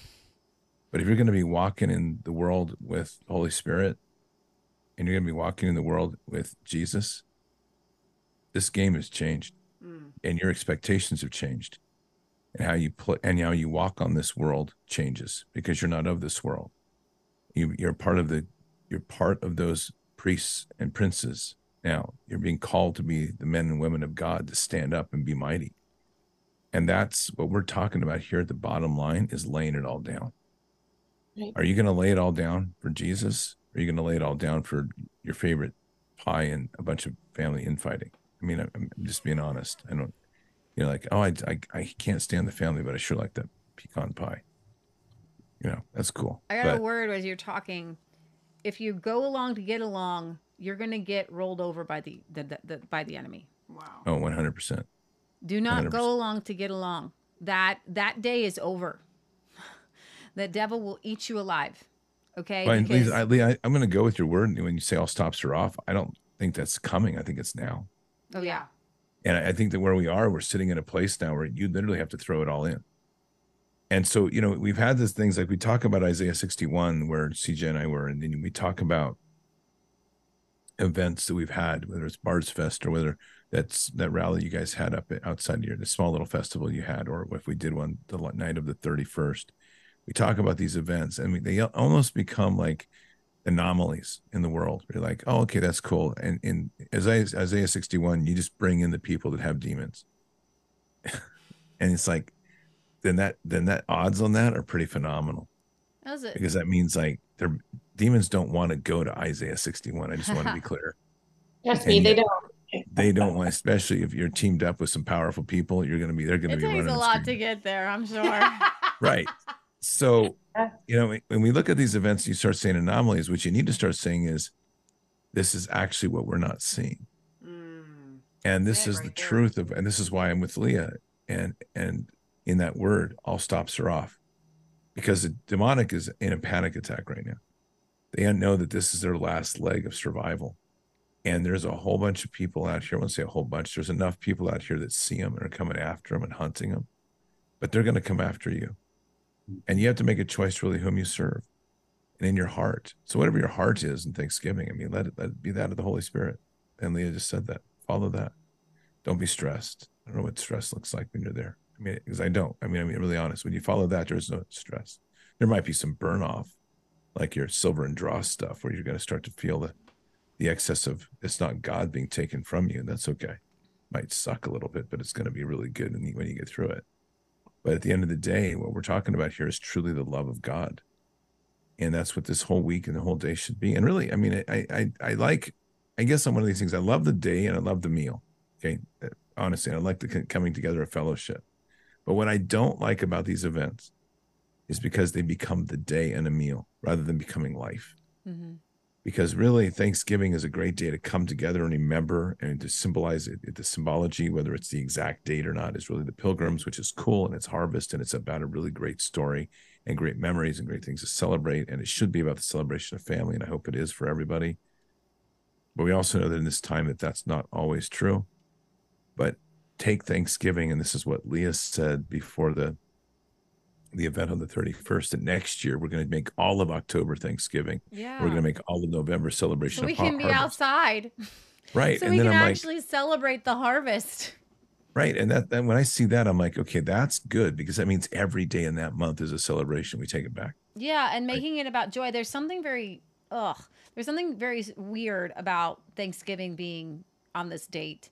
And when I started to think about how the pilgrims actually did Thanksgiving, we're not doing it that way. They had games, they were outside. It was more in September. Um, they they were outside. And so I want to move. I'm I, like if I'm president of the United States, I'm moving Thanksgiving to October. And Mhm. um, so that everybody can be outside and enjoy the harvest. And the idea of Thanksgiving is supposed to be, wow, do you know what God helped us grow this year? Wow, I'm so grateful. Let me share it with you. Let me show you what he's done. Let me let us thank him. And um, the idea of, of Thanksgiving um, being kind of commercialized and, and about this kind of family get together, somehow we've we've moved, and this is kind of a word that I'm just getting, um, is that we've replaced the idea of thanking God for the celebration of almost an idol of family. And when you put up your family as an idol, um, then you're not worshiping God and your eyes aren't on Him. And that's why we have all these stressors. And that's the same thing around Christmas. If people are getting together because they're worshiping and celebrating, you can't get in arguments if you're literally there because you're like, oh, I'd like to celebrate Jesus' birthday. Okay. You're getting in arguments because everybody's like, I didn't get the Mattel you know, Power Wheel thing, and you know, I didn't get the thing that I wanted, you know. But if every if you are just with people who are literally just celebrating Jesus' birthday, you're not going to get in arguments. And if you are literally with people who are just like, Oh, you know what I did this year? I grew all these butternut squashes. Let me share them with you. There's not going to be tension. There's not going to be family drama because you're literally there because you're so excited, just like on the first Thanksgiving. Hey, we made it through. We're alive this year. That's exciting. You know, you're just excited to be alive and Yeah, you're excited to see some. what God's doing. And so when you're actually there, like, you almost have to have like a check mark. Are you here to be thankful? Because if you're not, you don't get a ticket. Okay?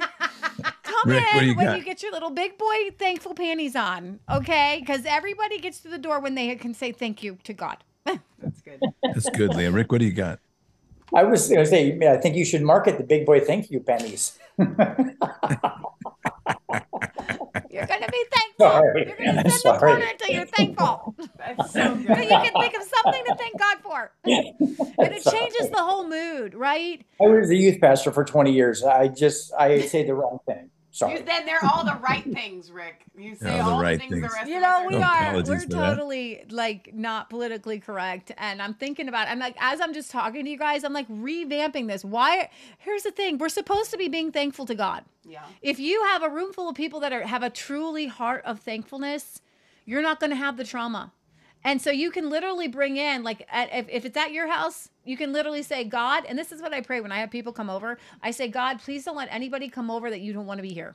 We I- do. Oh my I'm gosh, like, yes, we do. Don't let anybody in my home that's not supposed to be We- here if they have an evil intentions. I just pray the blood of Jesus over my house. Nobody's coming into my house without evil with And evil that happens intentions. consistently, and and not even just our house events that we go at that we do. We pray and we say, if God, if there's anybody that's not supposed to be here, I pray that you stop them from being there in and the name so of Jesus. This is what we can all pray. Lord, I pray that if I'm getting together with people that they come with a thankful heart to you. And if they can't come with a thankful heart, Then they, they don't come at all. And so we come people who are coming with a thankful heart. And I tell you what, if somebody somebody can completely broken, but if they have that little opening to a thankful heart, then you can minister to them. Right? Yes. And so we're praying for God to move on people's hearts because that it is in that moment of thankfulness that the Holy Spirit can come in. Because you're not going to badger somebody with the word of God. It's they have to have a crack open somewhere. And that crack has to be opened by them that has to be a, god opening right? The holy spirit has to be kind of moving and hovering over them. And so um, i'm to leave here in a minute but i want to I would like to just pray a prayer over you guys um, for that before i before i pop off if that's okay Yeah. yeah. So Is God, I just thank you for these families here tonight. I thank you that you're lifting off the fear, you're lifting off the anxiety, and that this particular date is focused on thankfulness. Father God, I thank you for all you've done for us this year. I thank you for what you're going to do in this year, and I just thank you for the miracles that we're seeing. I thank you for CJ and Rick. I thank you for Glad Tidings. I thank you for Bards Nation. I thank you for the Resistance Chicks viewers. I thank you that they are so willing to throw off every weight that so easily entangles them, and they are running their race with perseverance. I am so proud of you all. And the Lord says, I am so proud of you. Many of you have left behind mother and brother and sister, and you are, are a pilgrim on pilgrim's progress. Yes. And you are, are you're literally Christian on that journey to the celestial city, and you're throwing off every weight. And you're saying, Jesus, even if I have to, even if I can't bring my mother or my brother or my sister or my wife on this faith journey, I'm going to journey with you. And I just pray right now that God will bring a family around you to love you and to hold you and to encourage you, and that you'll be able to talk to, and that they can speak life into you, and they can help guide you through all of the pits and the snares of the enemy, and they can say, Don't stay in the, the slough of despond. Um, uh, we are going to pray for the providence of God. We're going to pray for you to, to for your path to be lighted right now in Jesus' name. And it will be so bright that you will know exactly where to go every single step of every single day. And I thank you, Father God, that the light that is burning in each one of these people listening, that they will light a thousand candles. And the light in the world will shine so bright tomorrow that these people who are viewing this right now are viewing it back. The glory of God is on side of them. And as they begin to speak the word of God as it goes forth, the chains are breaking off tonight. Just as CJ said that we stopped the the the, the, the, the brokenness that was going to happen on Halloween. Right now we just speak to those family gatherings and we just say no to the demonic. And you're not going to speak death. You're not going to harm right. children. You're not going to harm relationships. Right now there's going to be life there. And I pray, Father God, that there will be a separation of light and darkness. And I thank you, Father God, that there will be light and love in these family gatherings, that the glory of God will show up, that people have dreams and visions, and there will be a massive amount of repentance. That on. tonight, right now, that men and women be on their face before God, repenting of how they react with their family, would they react with their Come children. On. They're gonna they're gonna be fathers with tears in their eyes saying, I beg you to forgive me for how I raised you. I'm so sorry for what I've done. And there will be a massive amount of reconciliation and and and, and, a, and a forgiveness that will flow over this nation. And you will turn the hearts of the fathers to the children and the hearts of children to the fathers, and you will restore the family balance, the equilibrium. And tonight we lay claim to this nation as a grateful nation to the providence Yes, of God. And we claim America as a nation that is going to serve you, that is going to honor you, and we break the chains of perversion. We we we, we break the chains of promiscuity. Right Whoa. now, Father God, the seed of the gospel Jesus Christ is going forth, and, and the cleanliness of the blood of Jesus is wiping over this nation. And we are all the lies of the enemy are, are being broken off right now in Jesus' name. All the chains that they thought that they could brainwash into children, the brainwashing in the public schools because has nothing on the gospel of Jesus Christ. And I thank you, Father God, as the gospel went forth in really good. previous years, it is going forth now and is breaking forth change and the freedom that we speak. We speak Isaiah 61 every, every single one of you, the opening of eyes to the blind. We speak the, the deliverance to the captive right now in Jesus' name. We proclaim a year of jubilee in 2024 and 2023 as we end up this year. And we are going to end it with a bang. And we are going Wow. to go, we're going to go out with 2023 and we're going to say 2024 the holy spirit is at the door your heart your lives are being transformed we're speaking to the transgenders we're speaking to the homosexuals we're speaking to the single mom and to the feminists and to the man with porn and we're saying jesus has an answer he is setting you free right now you could not get yourself free. But these men and women who are on this podcast right now and their and, and their ministry teams right now are praying for you and those chains are breaking right now in jesus name. Massive amounts of deliverance mass deliverance. And i thank you for cj thank you for rick. I thank you for for scott. I thank you for the anointing and a double portion is coming upon them and a Wow. healing and a In the name of breaking free Hallelujah. of every lie on their minds so that they will be able to fully minister in the freedom that they have and they're walking in the freedom. I thank you lord god just as CJ has gone through this this immense healing and transformation that has been so in the scheme of things so quick that she'll pray for people who will go through immense healing even quicker. Wow, come I think that there will be a an acceleration of the anointing, an acceleration of the healing, an acceleration of the gifts, of, an um, understanding the gifts of the Holy Spirit, an acceleration right now. And I just speak the word acceleration, accelerating. The Spirit of God is accelerating in your life. The blood of God, the blood of Jesus is so immensely powerful.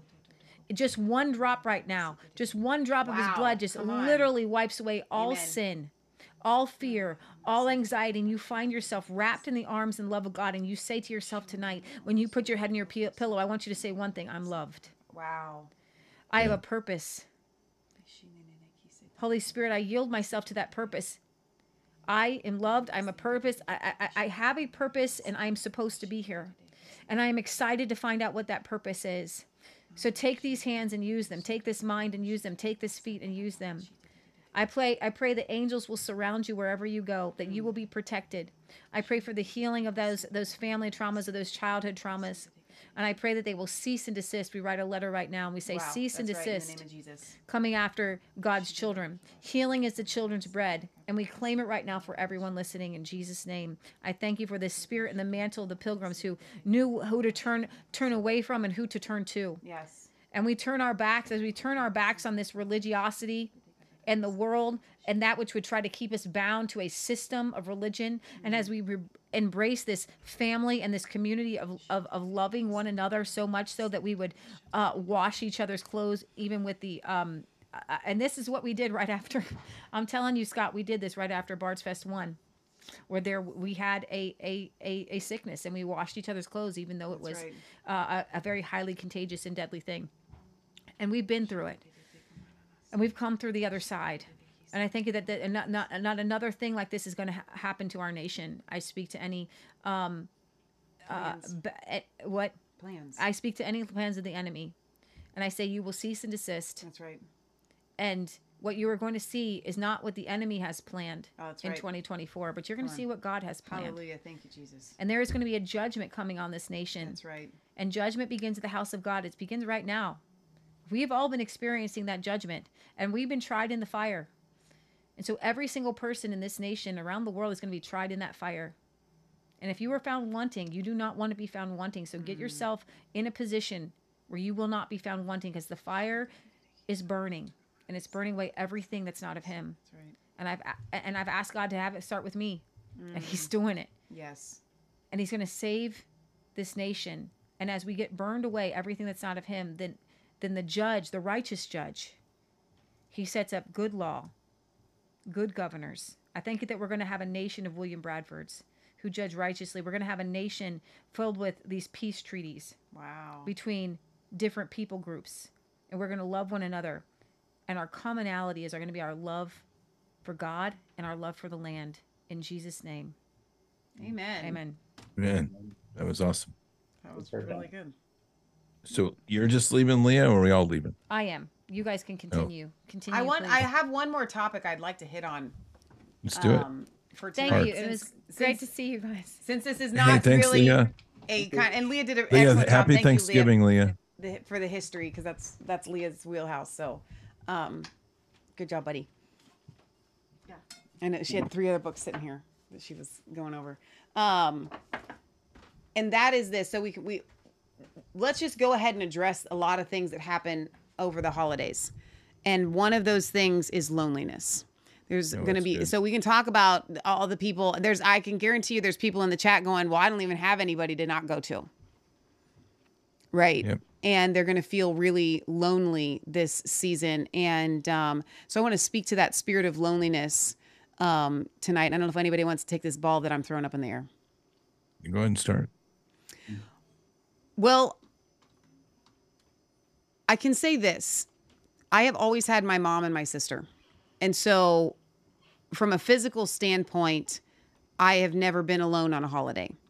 But when you're a family unit, sometimes that doesn't matter because you still want the big family because we have had to turn our backs on we've had the big families and I loved even even with all the trauma and you know the smell of alcohol on people literally churns my stomach because of these experiences that I've had when Rick when you said that I was just like I'm back there.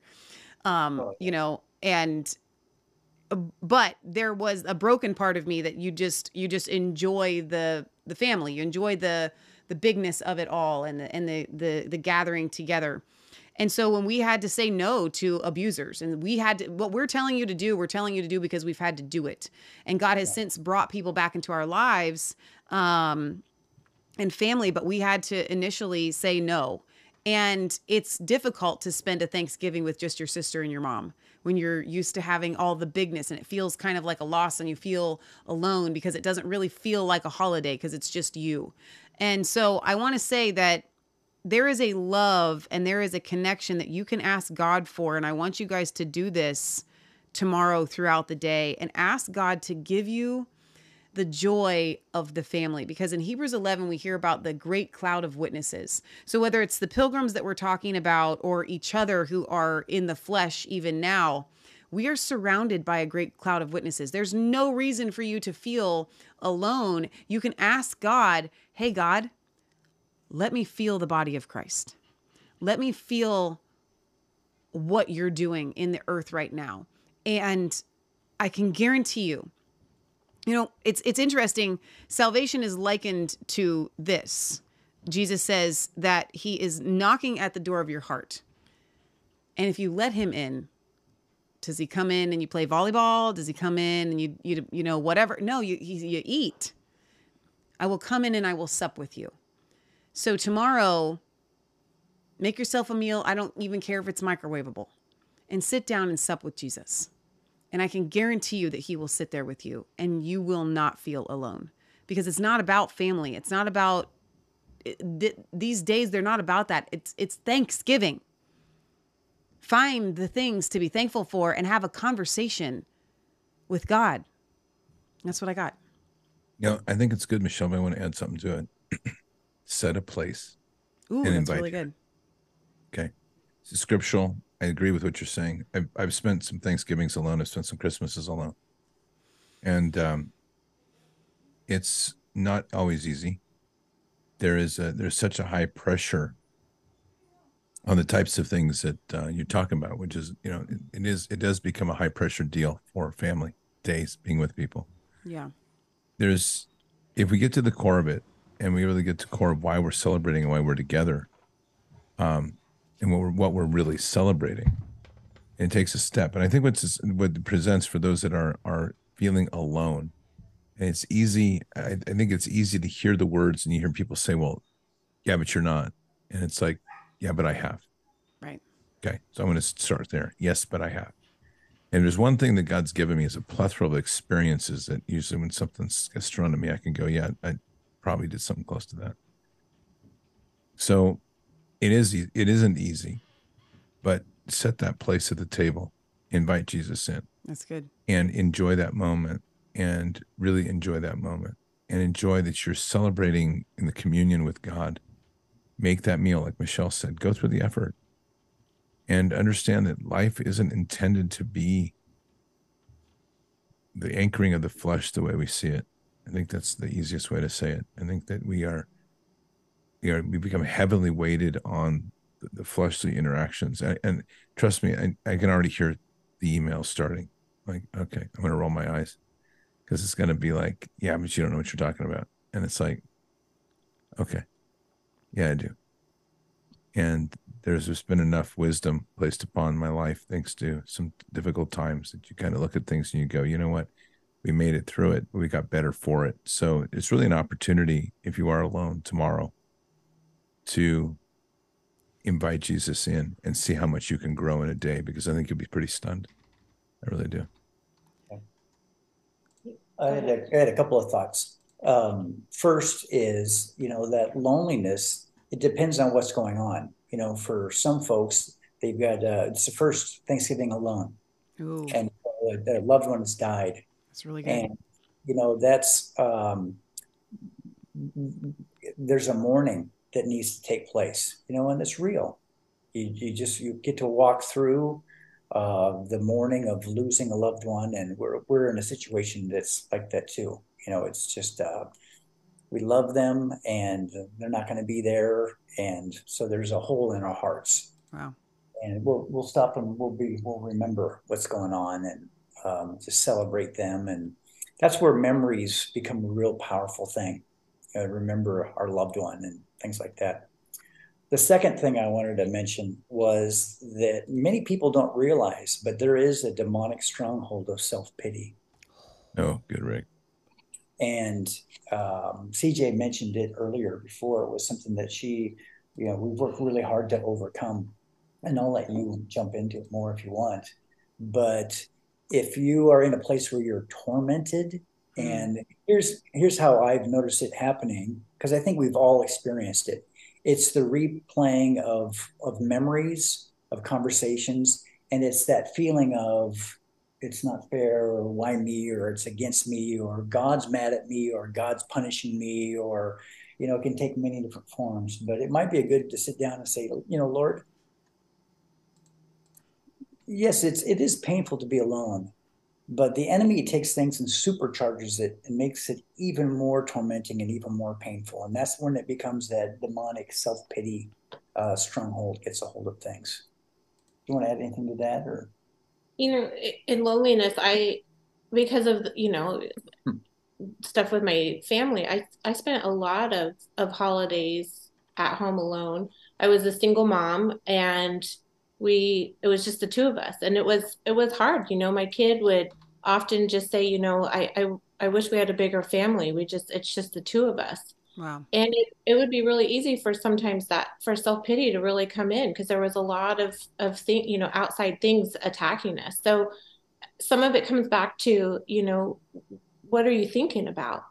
Are you taking those thoughts captive and making them obedient to Christ? And you know, for me, I, I have a little thing that I try and reference, and so I just call it think. You know, is it true?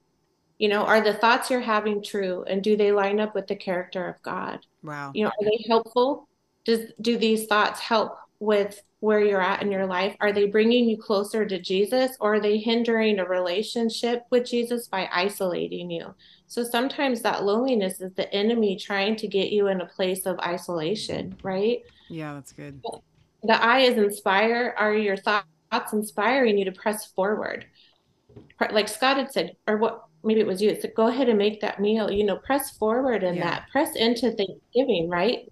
We know that the psalmist said we enter his gates with thanksgiving in our heart. Mm-hmm. And so there's sometimes being thankful is a choice. You know, we have to we have to stop yeah. and look at what those things are and choose that thankfulness. You know, the end is is it necessary? Is this a necessary thing in our healing and deliverance pro- process? Is it necessary in the relationship with Jesus? And is it kind? Is the thought that you're thinking, is it kind to your self worth? And does it bring value? Because those are all things that Jesus wants us to have. He sees us as valuable, He sees us as worthy. And we need to stop and ask those questions. And with self pity, as it comes in, we have to stop and activate our chooser in that and choose to step out of it because self pity comes a lot from self talk, right? So it's a it's a it's a difficult one for someone else to walk into and walk through to go through deliverance because you really have to choose to be delivered from that. There's been times that we've had where I've fallen into that and um, Rick's a very brave man. and he's come in and he said, you know, and I do you think, you know, that might be the spirit of self pity. And um, as Scott has said, I can be a fighter. And, you know, I might not respond very well to that. In fact, yeah, I, I just feel like we are very similar people. oh, yes, Michelle. Here's a, no here's a little quick um, thing. As I mentioned something about self pity, and I don't know who you are, who's listening out in in uh, is that TV land or internet land, but if you were there and all of a sudden you got instantly angry, I'm going to tell you you got a spirit of self pity. So let me let me throw this out because I think this is good. Couple things. Um, let's hit the spirit of self pity, and I think probably everybody should do this. And you just say, Jesus, I'm coming out of agreement with self pity. That's good. In Christ Jesus' name. Just do that. Okay. You'd be amazed at how powerful that is. And if yeah. you have a hard time saying it, then you know it's going to be really powerful. So buckle up. Yeah. The other thing is, um, which we didn't mention, we were hitting around it, but I think it's super important. If you are alone tomorrow, and if you, I would make that meal, I would set that place at the table. If you have lost someone, like Rick said, really good, especially in this era, give them time, think about them, remember some of those conversations. But here's the thing we're not saying that it's right before us. Open up the Bible, start reading, right. spend your day in the Word, and let God speak to your heart. Right. And don't run from it and just read.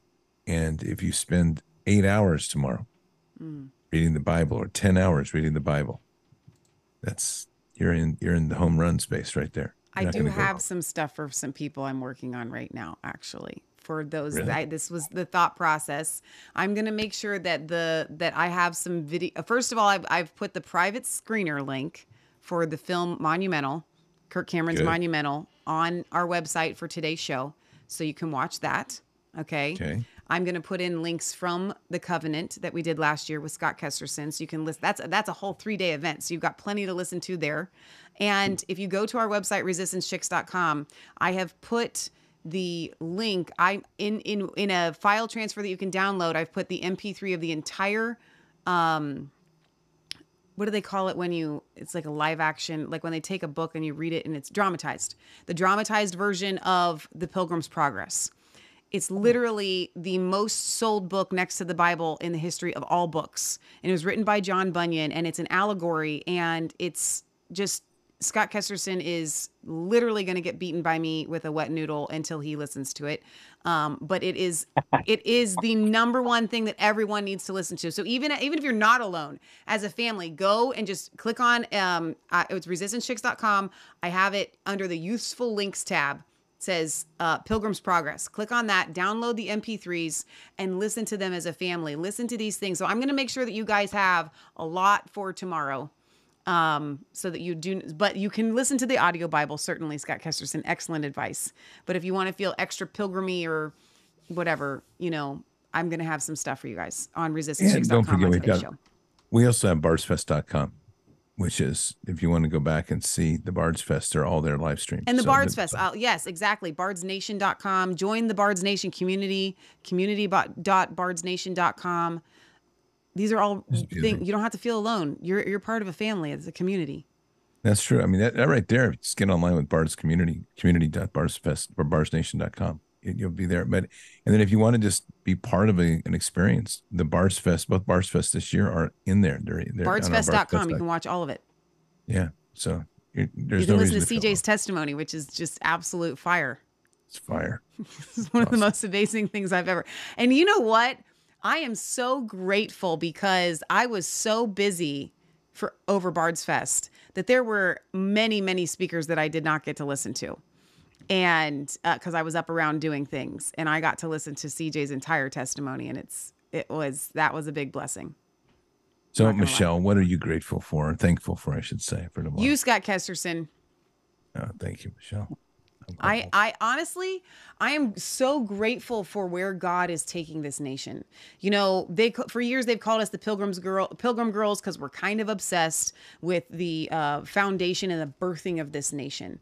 Um, and you know, there's a there's a running theme that Scott keeps talking about on his show about the seed, and uh, there's so much life in the seed. The Pilgrims were the seed of America. Okay, and um, and so a lot of times we feel like we've gotten too far off of of that path that they laid um that how do we ever get back it seems completely impossible improbable it's just a lot of people feel very downtrodden i do not at all because when i see the you know the activity of the devil and I see how much the devil's ramping up, my first thought isn't going, wow, the devil's really gaining power. My first thought is, and I've said this to Scott, this is a great analogy. You can have a bunch of rats in the walls and you don't know that they're there and you're living with them. But as soon as the exterminator shows shows up and all of the rats are like, "Oh my gosh," and it just looks so chaotic and you're thinking to yourself, "Man, I wish the exterminator hadn't shown up and we could have just lived with all the rats in the walls." Says no one ever. You're glad that the exterminator's there and literally we are the ghostbusters. Um, we're slaying demons right and left, throwing them back to the lake of fire where they belong. And why? Because God Almighty is on the move. So instead of we have this mentality where we've got it all wrong when we look at the it looks like the heathen are raging and all of this stuff. Do you know when I get around people that have demons, they start to manifest? Yeah. Why? Because I'm now there a new element has been inserted that has irritated them. So if we're looking at the world and we're seeing all these manifestations, our first thought shouldn't be going, wow, the devil's getting stronger. They should go, wow, God's entered the room. Right. Okay? So so what am I thankful for? I'm thankful that God's entered the room and he's given me an opportunity to exterminate some rats. Do it. That's where I I'm like at. It. Slay them. That's what I got. Scott Kesterson. I love it. That was good, Michelle and I'm thankful for my family. I can't be like, I, you know, I received this award and not like thank. so.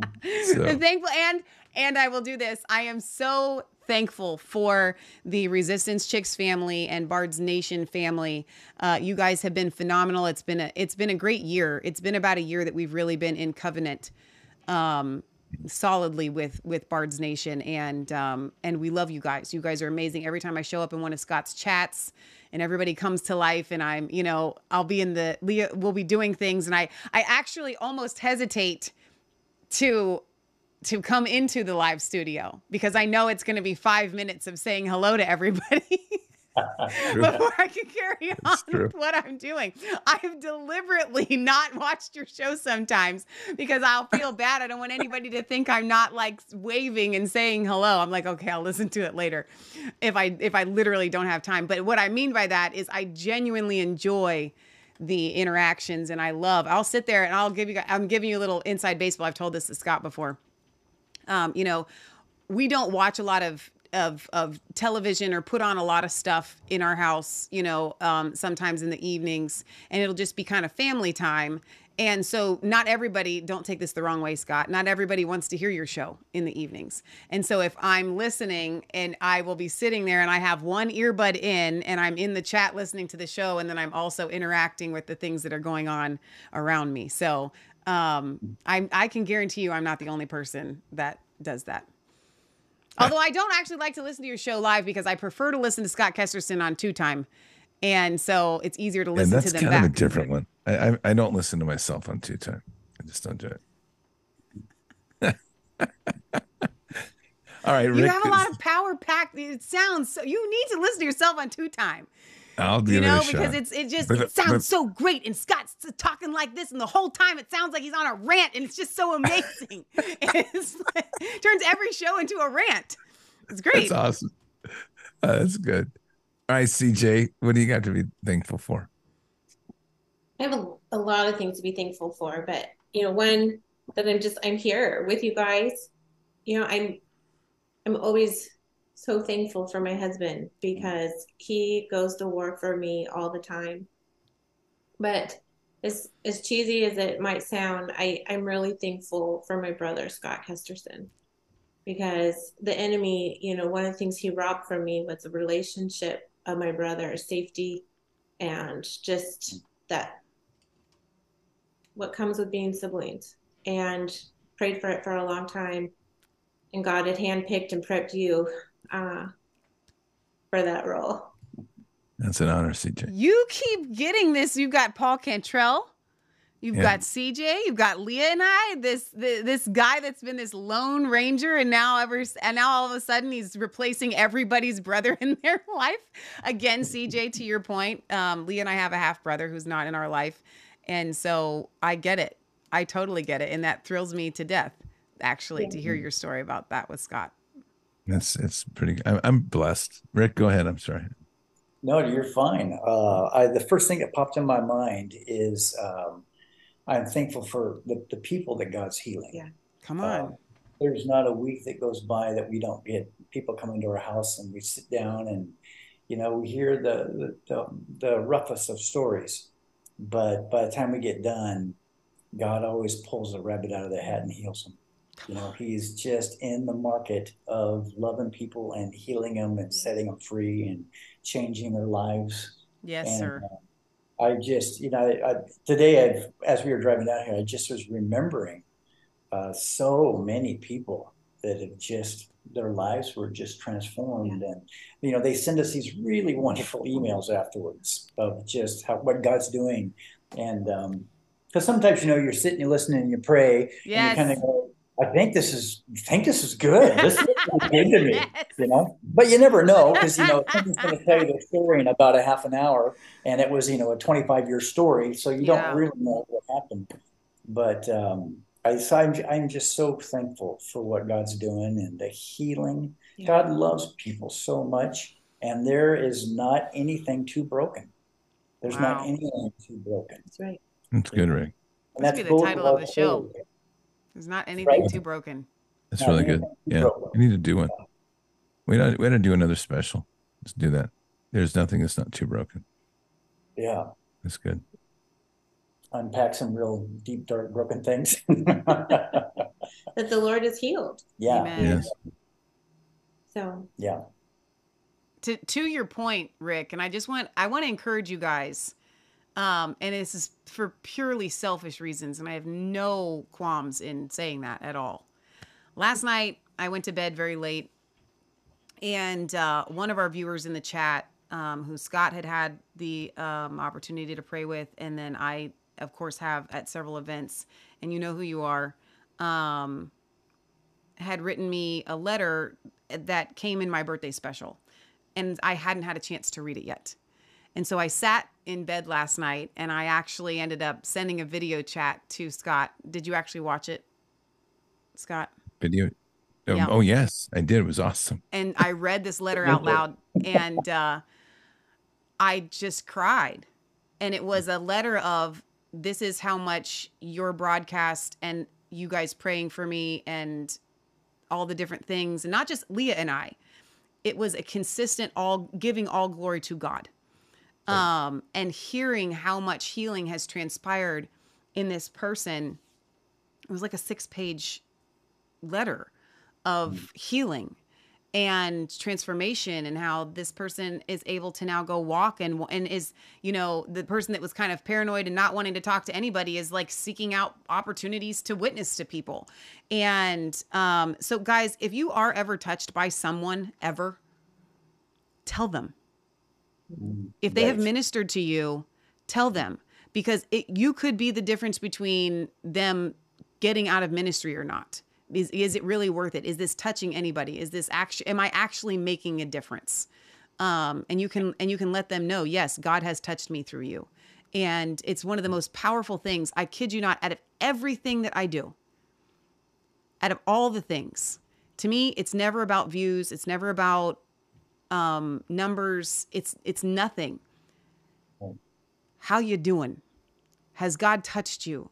Is your life changing? Like, that's what I want to hear. That's what I want to know. And so, Rick, I'm so glad that you brought that up. And I'm so glad that people are reaching out to you guys and letting you know, yeah, the word that you gave me, it's good. If I yeah. get if I get a 90% rating, I feel pretty good. There was 10%, I'm not sure. Okay, hold on to that for later. It may come.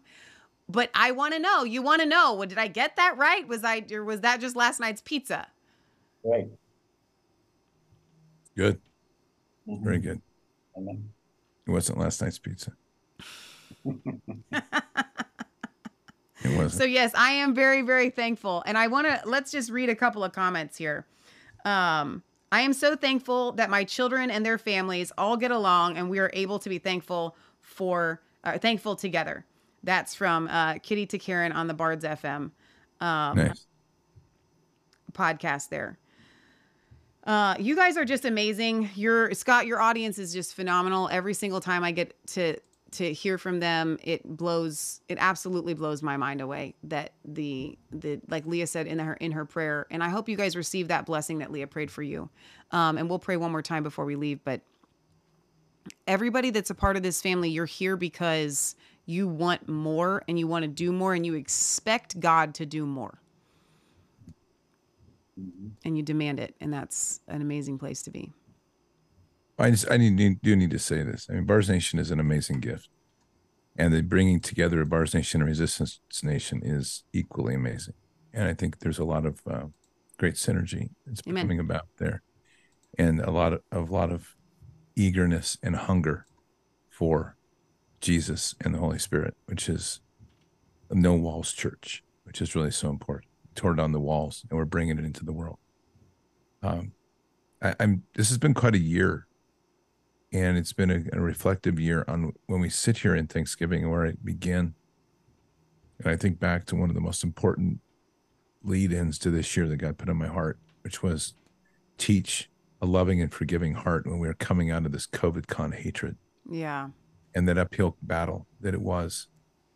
And I tell this story a lot, but it was it's it was such a good moment when right in the peak of getting that message in embedded in and it was night after night and a lot of pushback a lot of anger a lot of hurt a lot of broken hearts a lot of division and, and pain that that goes with.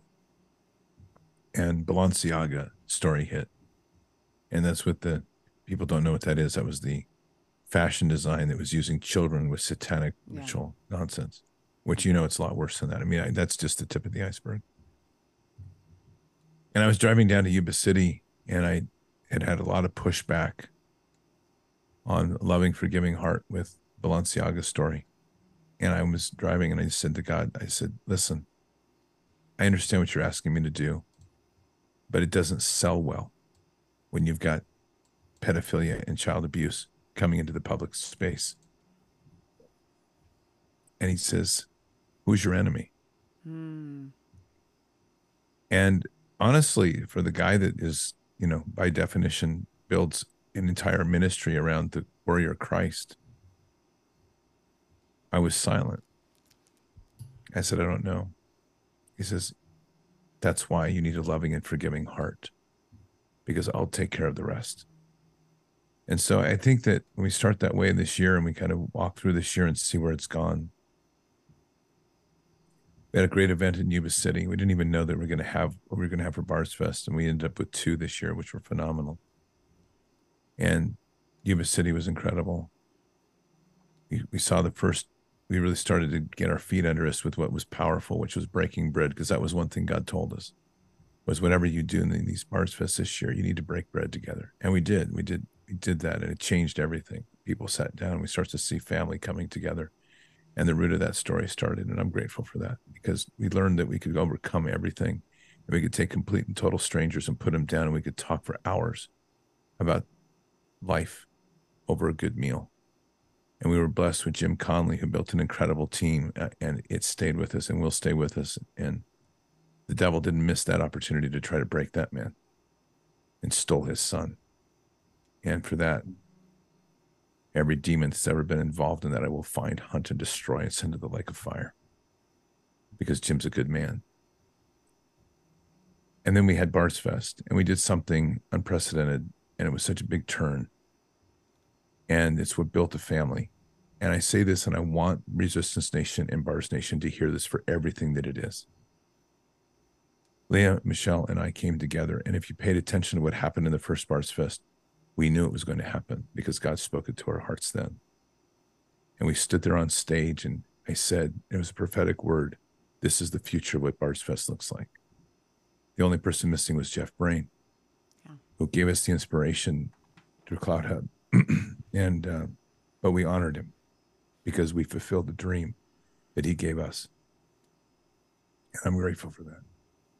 And I'm grateful for CJ and I'm grateful for Rick that came to Bards Fest and didn't know them well. Yes. I'd met them and had met them, but I came to know their heart. And I came to know have a sister and a brother. And I'm grateful. And I'm grateful for Brian and Alicia. Yes. We're kind of like our parents in a certain way. They were the, even though they're like super young. Yeah, yeah, they're not age old, doesn't matter. No, it doesn't. In the spiritual sense, they're kind of like those around us. You know, we're grateful for Brad Cummings. Yes. He's always been there for all of us, and he's always there. That's kind of that, that one guy that's always there to remind you that there's something deeper in the Word than you've seen, and he always reminds you where it is. And we're grateful for the Cantrells. Yes and the, what they bring is a richness of the family. And I and I especially right now, I'm grateful because what many of you don't know is what just happened. Is they came to the ranch, which is officially Bards Nation headquarters here in Oregon, and they're now going to stay here, and they're going to be here for some time, and they're going to be here. And what's even greater is this is an opportunity now to start building out the vision that we've said all the time, which is Operation Vineyard, which is to start building up these children to become truly the saints for the work in the ministry, to give them the tools now to about cattle and horses and bees and gardening, podcasting. They're all eager. And if you saw the spark that lit up in that, it's like a whole new dimension of Holy Spirit. But I saved two for last Leah and Michelle, who have become such great, amazing people in my life. There's no words. And it's not by showing favorites, it's just it's just the way it is. The love that they have shown and support and love that we've walked together is unprecedented. And if you ever want to believe in God doing a miracle and creating two sisters in your life that are true and real, this is it. And they're just the most amazing ladies you've ever met. So I don't know, all these people we have, we now have a family. We have a nuclear family, we have an extended family. And never to forget our parents and all that are there, but we're forged right now something amazing and I'm grateful for every bit of it. And I'm humbled every breath of my day of what God can do when it seems impossible and how he can bring people together and he can humble us. And but all he's asked one thing just give me your heart. And, you know, in this process, there's one thing I have learned, and it's the hardest part. Michelle, Leah will tell you right there because they've been there right there with me. It's been the hardest part of this whole thing You've got to let go of the flesh. Yeah. And you have to put all your love in him.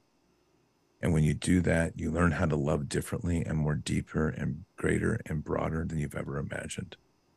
So when we love that way, we love purely, we love magnificently, and we love, and doors are opened up for us to love, and the walls of the world stop being there, and the enemy starts to run because we wield the most powerful sword of all, that's the sword of the kingdom.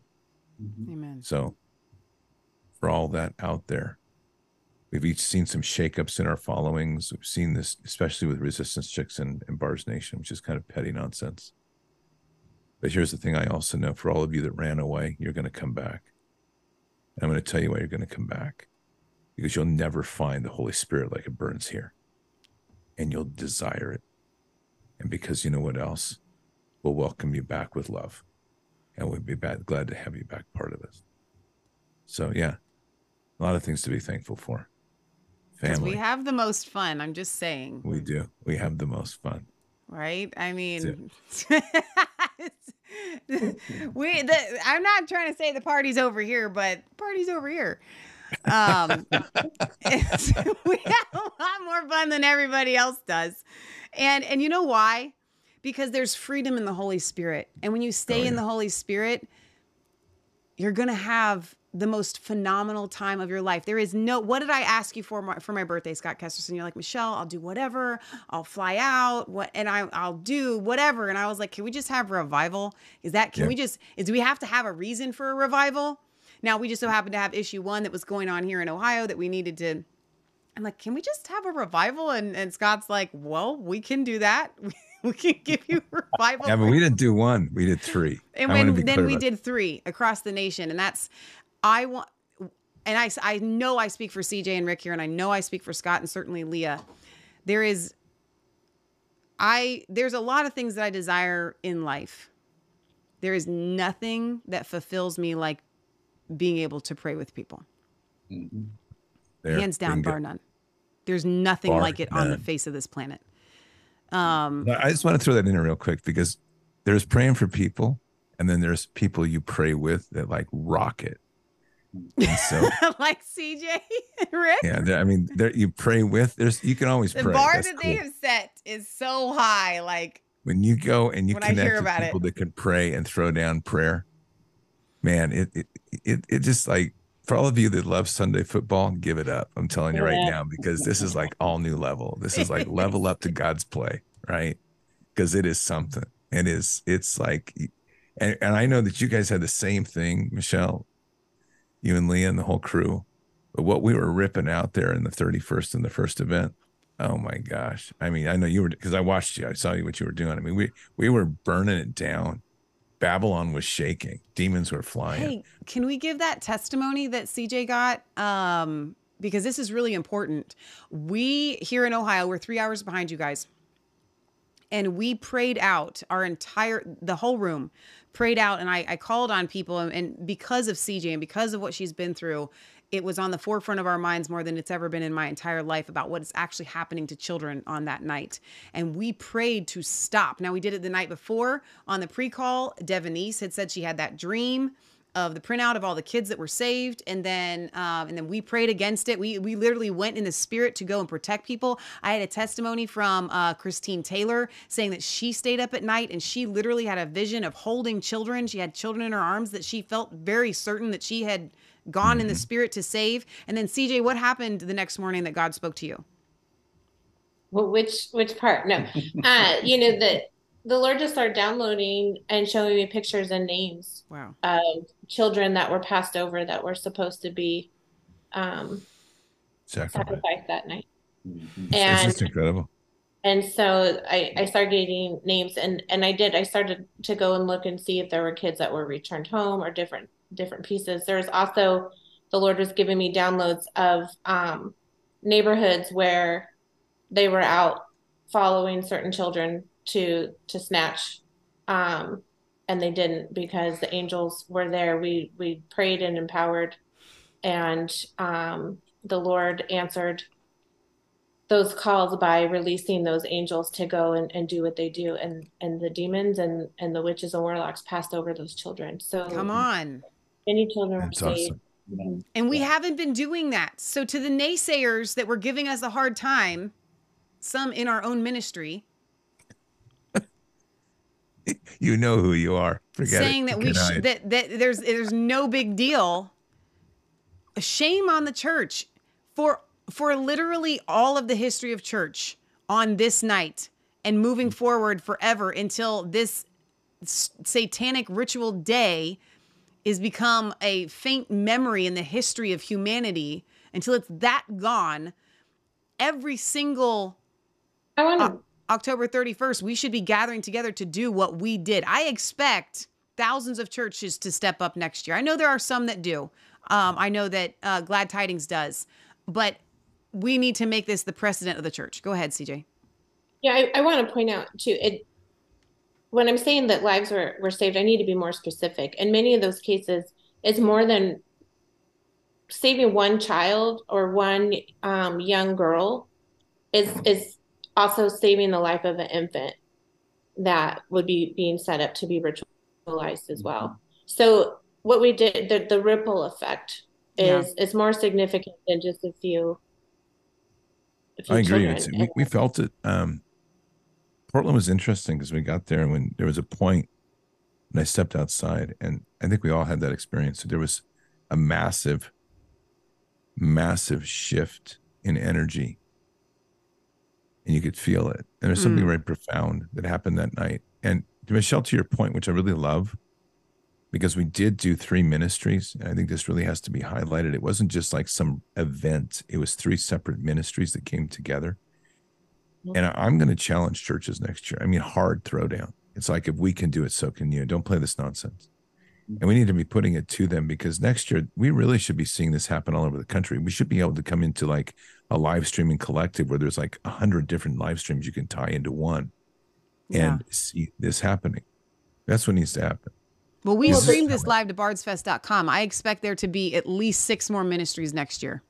I would like to see, yeah, at least we're not. And Go here in Oregon, we we ran into just a lot of pushback spiritually from you know buildings being canceled Mm-hmm. or having trouble finding a building, you know, and, and then God provided just this really cool place for us, you know, that has its own story of redemption. Um, so it and it was out on a vineyard, and I thought how poetic. Yeah, that's so cool. Boy, you you know? know what, CJ? I I cannot believe you said this and I didn't pick it up before. What is the Children's Foundation ministry that God's put on my heart? Operation Vineyard. Vineyard. How did I miss that? Yeah. That's incredible. Because we By the way, were folks, being the- praying through all the warfare. yeah, I mean, we're, we're fighting everything else, but, and it's just like Operation Vineyard. That's it right there. He gave us a vineyard, which was absolutely beautiful, by the way. Yeah. Really spectacular. Really good. Should we pray? Let's do. All right, so I'm going to kick this off because I I want you guys to know something. You know, when we have these specials, I I, I wish we had a giveaway. We should have done a giveaway somehow. Next time we'll try and set something like that up. Give away a Founders Bible or something for big specials like this where we come together. Um, but I just want you guys to get excited and to be eh, heavily in prayer because, and I say we because this is a group effort, even though poor Scott Kesterson is the one on the front lines here. We are putting together a documentary. Mhm. Um, I'm and on the front lines on this one. You can't get any farther forward on this. Scott is um, going to be going down to Tucson next week to be reunited with the Cantrell family and to get a vasectomy reversal. Go get him, Michelle. This is not to be taken lightly, and I don't mean the surgery. I mean the spiritual pu- pushback. When you come after, you talk about Operation Vineyard, and that it it's so much bigger than the original vision that God gave to Scott, because a vineyard produces fruit. And Jesus says, I am the vine, you are the branches. Apart from me, you can do nothing. And Good. the whole purpose behind being a Christian or a human being is to bear fruit. That's it. That literally the bottom line. You can say, "Oh, my purpose is to worship God." No, your purpose is to evangelize the nations and to bring people to the kingdom of God. That's your purpose.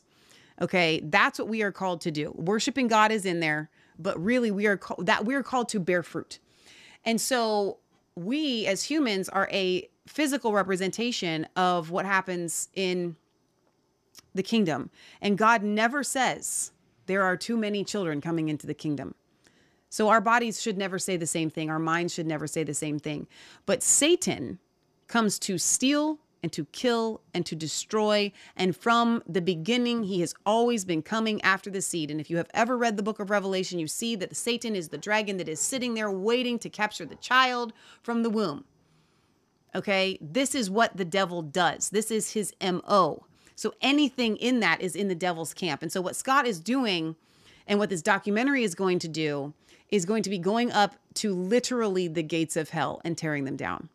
So I want to pray a hedge of protection over you um, as you move forward in this because it is a very, very big deal what you're doing.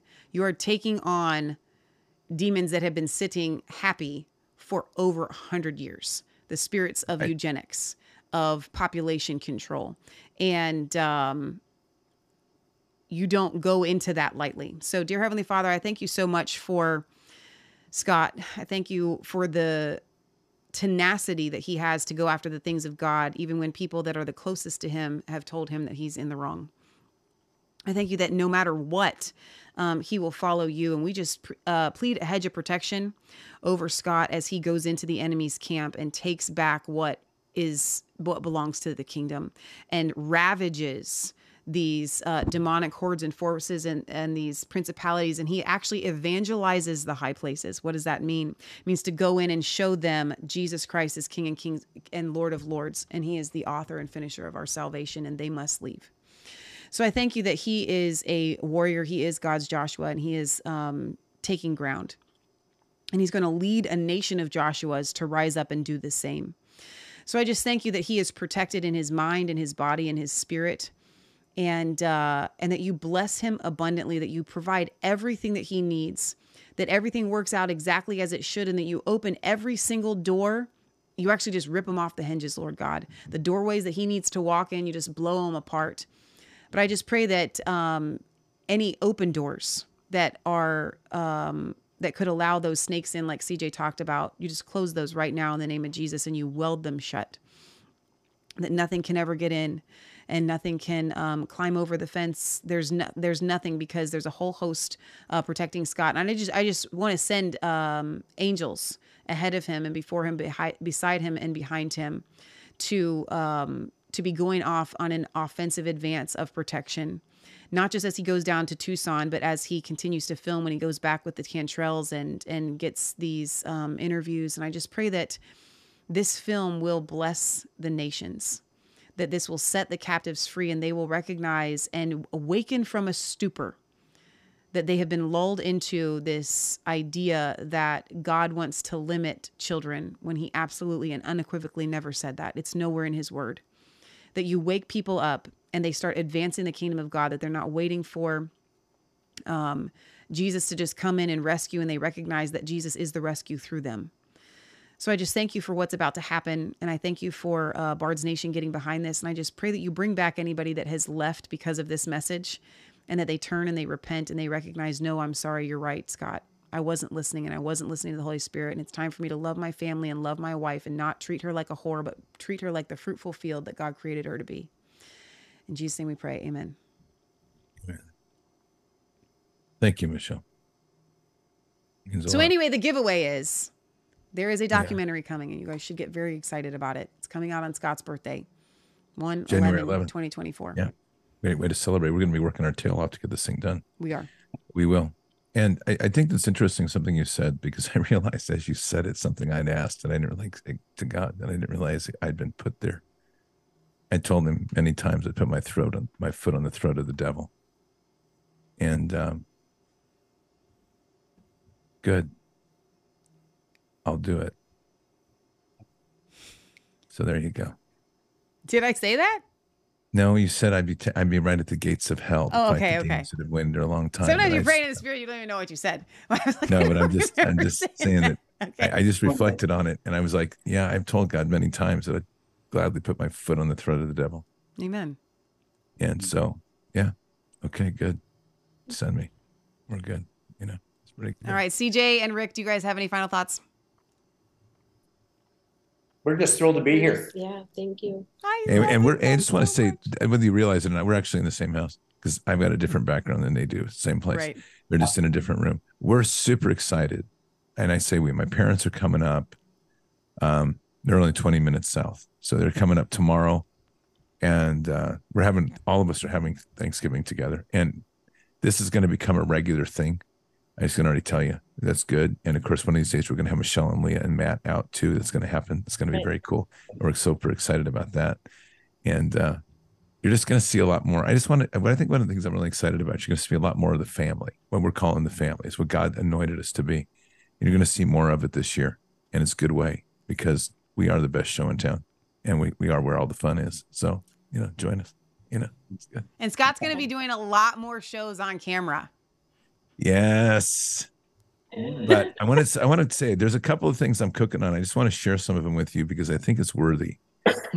Um, I know you know we say that it's going to be a little different because I'm not looking to just have you sit there and look at me at a desk endlessly like I talk because it bores me and it would hopefully it just doesn't fit. I mean, Michelle and Leah have an interaction with each other that's fun to watch. Me, all you're going to see me do is like scratch my eye once in a while or something, which is kind of boring. but what I do plan on doing, um, He's just afraid you're going to see him doing this in the middle of the show. Oh, I've I have done that. The good thing you weren't watching me because I have literally did that just recently, like the last two nights. I was so tired. I was talking. If you listen closely, you'll hear something like this. And that's we didn't like, hear it though, so they wouldn't have heard it. But see how much better that would be if it was on camera. Maybe for YouTube outtakes or something. Yeah.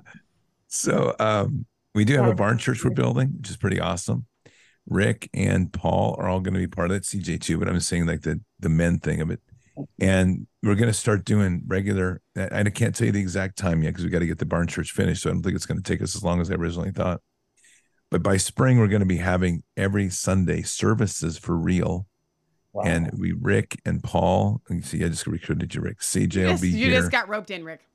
And um, and it'll be I myself and whoever else we can bring in, and maybe, and maybe good. forgot to tell you, we might have a we might have a guest appearance, maybe, of Michelle and Leah at some point. That just might happen. So we'll see. Well, I'm excited. Got to be christened. It'll have to be christened. So it'll definitely be happening. Um, I am just toying with another idea too. And it just depends. I, I shouldn't say depends. I just have to get the video flow workflow down. But I definitely want to document not just what's going on at the farm, but what's going on with the farm with the Cantrell children. And I think that that's a super important inspiration as we work together. Um, really kind of unexpected and, and something I really was blessed with was uh, uh was it it was Silas Cyrus Silas uh, what was it? Your Silas. nephew's name is Silas. This should not be difficult to remember. His father's name you and I are not going to have a conversation about my Paul lack of name. Silas. Yes. Okay. Well, you're not going to have. You're going to be hitting this hard in my head because it's been. So anyway, um, Silas sat the other day at, at lunch just before they left, and I had made lunch for him as the Paul and, and Christine were trying to get everything packed. And he sat and he said, as he as he prayed, he said, "God," he says, "I want to thank you for Uncle Scott to help, who's going to train us to be farmers for God." When you hear that out of a young man and you see the spark that's lit up among these children, it, it is so hard to take the world seriously. That would be the way to put it. Because that's real yeah. and everything else is not. Everything right? else is not real. Right. And, and so I just, I'm super excited for what I've seen in them and what this will mean. And course, Christine is going to have her baby here. Talk Malachi King. Malachi King is coming. Though, okay, so I'm going to share this with you because this is literally a real conversation. Okay. Because I was talking to the boys. Do you have permission like, from Christine to give a conversation? I never know what's going to come out of your mouth. Oh, this one, you, you don't worry. We're okay. We're cleared on this one. So we're talking about are there are there twins? Oh, okay. And the boys are like, yeah, there's twins. I said, good. I'm not the only one. They're like, well, the twins are hiding. You They've had an one. ultrasound, Scott Kesterson. Right, but just wait till you hear this. This is the best ever. They're like, they only saw one part of it. and then they, wait, wait, wait, wait. It gets so good. They're going to be like, the next, I can hardly say it. I'm laughing so hard already. This came right out of nowhere. This is such, this is such Who young said men. it? Do you even remember their name? Yeah, it was Gabriel. Yeah, it was probably Gabriel involved in this one. It was this. They're going to take the next one and they're going to find a foot coming out of his butt. And they're going to say, What is that? And it's going to be like, and then suddenly it says, then they're going to discover it's twins because it's on the other side. this has already been a story. Yeah. I'm, they're convinced that there's two. I'm telling you. oh my God. So, so for the record, it was Sunday at like the last day of Bards Fest in the evening. Mm-hmm. God's taken Leah and Stacy and I through intense deliverance, and Paul and Scott and Christine are all there, and Laura Lee, um, and John and Stacy. And uh, it was at the end, and I and and Paul and Christine had just been kind of like helpers, and I'm thinking, okay, well, but I have a word for you. And I just said, I really feel like the Lord is saying 12 kids. And they they have 10 mm-hmm. right now. 11 if you count and you of course we do count Paul's oldest son from um from an, another woman. But um I said, God said 12 from from you too. And they just kind of broke because they had already, and Scott mentioned this on the show with with Paul the other day, because people had been pressuring them to to stop up the fruit. And they had been kind of considering it. And um it what Well, was it? Pressuring Paul to get a vasectomy. Right. So Right. I think it was like three days later Yeah. we get we get text messages that they are expecting maybe it was like Right. a week i don't remember but it was so No. crazy like here i prayed and god said god said 12 so i also have been in the camp of twins but now Right. i'm just thinking well i guess there's another pregnancy after this one Either that or we pray it in. Oh, It's like are we praying it we'll pray it in. this is next level kind of stuff that scott's talking about literally everybody went that's it this guy's gone too far i i was gonna try and stay with him but i can't Yeah, and this is this is the flood of people now running over to Resistance Nation. It's like th- at least there we get some sanity. I'm like, good luck. no, most of them are going, this all started with those crazy chicks. Oh yeah, Which it That's did good. not, by the way. You were crazy long before we got here. Oh, was I? So you and just I want to forgot. speak to one more thing and then we'll go. We've hit the my midnight mark here. I'm about to turn into a pumpkin. Um to get really serious, Scott, you have transformed in the past year in ways that still surprises me. And every time God says like you know the Bible says if you're if you're um if you're asked to go 1 mile go 2. God asks Scott to go 2 miles and Scott's like how about 10? And I'm sitting here going, "Okay, go on and get it. I'm not coming." um but that's you that's been you when god asks you to do something you literally jump in with with both feet and i have watched you over the past two and a half years of of our friendship and there have been times with you that have been very hard. You have been a very hard-headed difficult person at times. Yes. and uh and you are not now actually.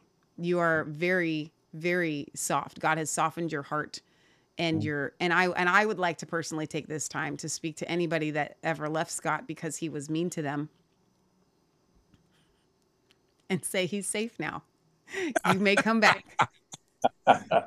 Almost safe. you're safe. So uh, safe. i i am i am i am very grateful for the the journey that god has taken you on scott. It's been a miracle to watch. And a lot of that all glory to god but a lot of it has to do with brad cummings if we're talking about anybody here. Um, i watched you trans transform under his um, brotherhood and that has been amazing. So big shout out to brad. year. We've gone this far in a year. Imagine how far we'll go in five. Mm-hmm. amen So I said, you know, start to see the real mer- works of the miracles come. It's good. Michelle, you want to start praying us Paul out? says, Yes, he has. God has softened his heart. He was harsh with the vaccinated and now he gives them grace. I never left, but I prayed for him. Well done, South Pauls. So let me just say this so we're clear. I will never retract the harshness that I was with the vax. You chose you chose salvation through the needle instead of Christ. Now we'll accept you and bring you back and love you on you and pray for you, and you can repent again, but you still screwed up. So just so I say it. CJ and Rick have some deliverance work to do tonight. Well, oh, that's the Lord's work. That's the Lord's work. You know very well, Michelle. God's like, oh yeah, I know. There's just certain things that'll never change, and I'm like, okay, Lord, you made me. Everybody can change. He's gonna be like, I know. There's certain things you're always gonna do. It's like, yeah, it's Jericho. Like, really, seriously, Lord. M- MJ Reed says, It has been an amazing journey to hear. Amen. That's good. Scott, you want to pray us out of here? Yeah, I do. Thank you. Father God, I just want to begin by just thanking you for all that you do in the seemingly impossible, which might even begin at times with me, because it's the, the things that we can overcome. But most humbling is the people that you bring around us and in the possible, impossible ways that we learn to listen and learn to change. We're heading into a time, Father, right now that can be difficult for some and celebratory for others, but most importantly, we just pray that everything that will be focused on you, that the harvest that we're really celebrating is the harvest of our hearts for you, and that we place ourselves before the throne humbly, and we pray, and we put ourselves there by our free will, and we truly say, Father, here I am. And with that, Father, we just ask that the willingness of the hearts to open and to literally let you in and to let the silver and the dross be burned away. And let us be refined by the true silversmith to be reformed in the images that you need us to be. These are critical hours right now, hours in which time is not on our side, time in which you're calling us urgently to the places we need to be. So let us hear that call and let us answer that call with the humility of heart necessary to be transparent before the throne and before you. Let us open our hearts up so boldly that even the darkest of things that we're afraid to speak can be spoken to be healed and learn the power and the grace and the glory that comes from we truly allow you in to take away those things that burden us and give the demonic activity control over us, then we can break those chains and set ourselves free. And so, Father, my prayer and our prayer tonight, more than anything as we move forward here, is freedom for the hearts of the many. The courage to step in and to step off that place of comfort and to step in truly into the furnace of refinement and to be there, to let you work us, to let you melt us down, reform us, and truly make us greater in the eyes of the world and in the purpose you have for us in kingdom. Father, this is a time right now, and truly, as Michelle even alluded to, that when we embrace the power of the Holy Spirit, we don't need words. For it's the presence of the Holy Spirit in our love in Jesus that walks before us and walks around us. And it's in these hours that such great things begin to happen simply because people see it, they recognize it, and they're drawn to that flame. Let us be that. Let us be those that walk truly in the foot of Jesus if there's ever any question of what we should do, just say, I'm walking with Jesus. That's not a religion, that's a walk in faith, unprecedented in anything before. Let us remember the words that were spoken to the adulteress after the, after the accusers left, when Jesus literally told her, Go and sin no more. For that, it's raised the bar of possible. And it reminds us as it was itself pre-cross, that those were not just offhanded words, but those were words of truth of what was capable and possible when we release ourselves truly before you and allow you to work through us, to refine us, to improve us, and to make us truly that great here on earth. Let us embrace that which Jesus has told us that we can do all the things that he has done and greater works than he. This isn't something that's said in offhandedness. It's the pursuit of the authorities which we have on here on the earth. So let us spread the gospel of Jesus Christ. Let us heal the sick. Let us cast out demons. Let us raise the dead. And let us put our eyes so high on kingdom that we seek to do the greater works that we have yet to discover, and yet there await us as the prize as part of our inheritance. And Father, let us look around ourselves and see the families that you're reknitting the sisters, the brothers, the people you're bringing in to be our true family in this hour. For as the words you put upon me, the family of blood will not endure and will not endure, but the family of the spirit will overcome and rise.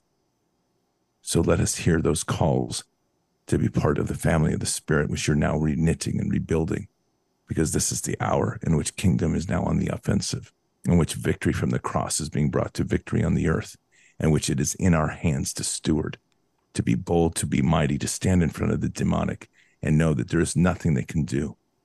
That the call and the groans of earth that have waited eagerly for the sons and daughters of the Most High to arise is now. So we begin there with a humbleness before the throne, a meekness of a heart, to know that we begin in the place that is the hardest, to put ourselves before you, to open ourselves to you, and to say, Thank you, Father. I'm humbled to be here. Send me and let me in. Thank you, Father, for this time. Thank you for the blessings that we carry. Thank you for all that are around us. Guide us and protect us in Christ Jesus' name. Amen. Amen. Well, happy Thanksgiving, everybody. I am very thankful for each and every single one of you. And I would be remiss if I didn't say that I am very, very thankful for my mother and all that she does. She literally holds this whole place together and holds resistance chicks and everything before the Lord, and she's a mighty intercessor for the entire nation and the world. And I'll oftentimes I'll go into her room and I'll ask her. I say, "Mom, what are you doing?"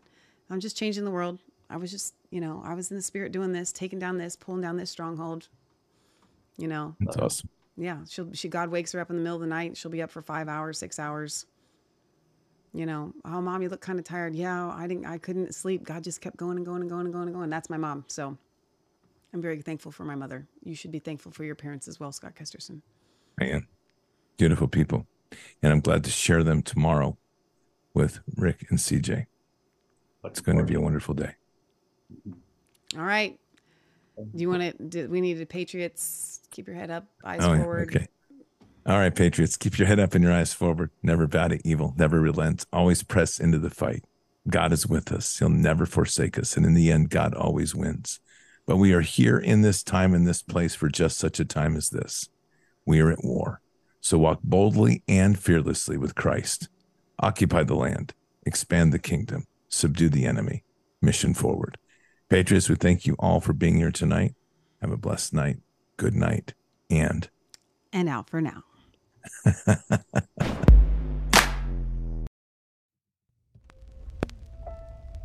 We shall pay any price, bear any burden, meet any hardship, support any friend, oppose any foe to assure the survival and the success of liberty. Every thoughtful citizen who despairs of war and wishes to bring peace should begin by looking inward by examining his own attitude towards the possibilities of peace. Too many of us think it is impossible. Too many think it is unreal. But that is a dangerous, defeatist belief. It leads to the conclusion that war is inevitable, that mankind is doomed, that we are gripped by forces we cannot control. We need not accept that view. Our problems are man made, therefore, they can be solved by man, and man can be as big as he wants. No problem of human destiny is beyond human beings. Man's reason and spirit have often solved the seemingly unsolvable, and we believe they can do it again. Surely the opening vistas of space promise high costs and hardships, as well as high reward. So it is not surprising that some would have us stay where we are a little longer, to rest, to wait. But this city of Houston, this state of Texas, this country of the United States was not built by those who waited and rested and wished to look behind them. This country was conquered by those who move forward, and so will space. We choose to go to the moon in this decade and do the other thing, not because they are easy, but because they are hard. Because that challenge is one that we're willing to accept. The energy, the faith, the devotion which we bring to this endeavor will light our country and all who serve it. And so, my fellow Americans, ask not what your country can do for you. Ask what you can do for your country.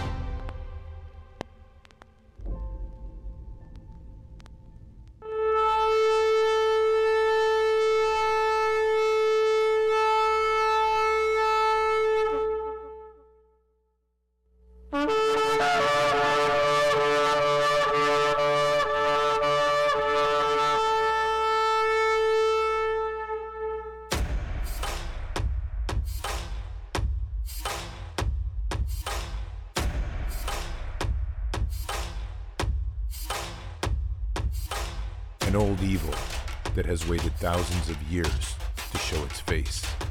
It has only one intent to destroy God's light and to enslave. It has no scruples.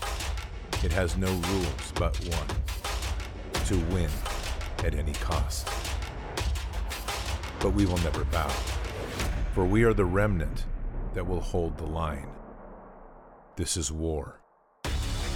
We fight. We push. We climb. We never give in. We become the nightmare that evil didn't know could exist. We pray. We stand. We live by the words, In God we trust. We fear nothing. We are the light that can never be extinguished. We are patriots. We are the digital army that will help deliver God's wrath.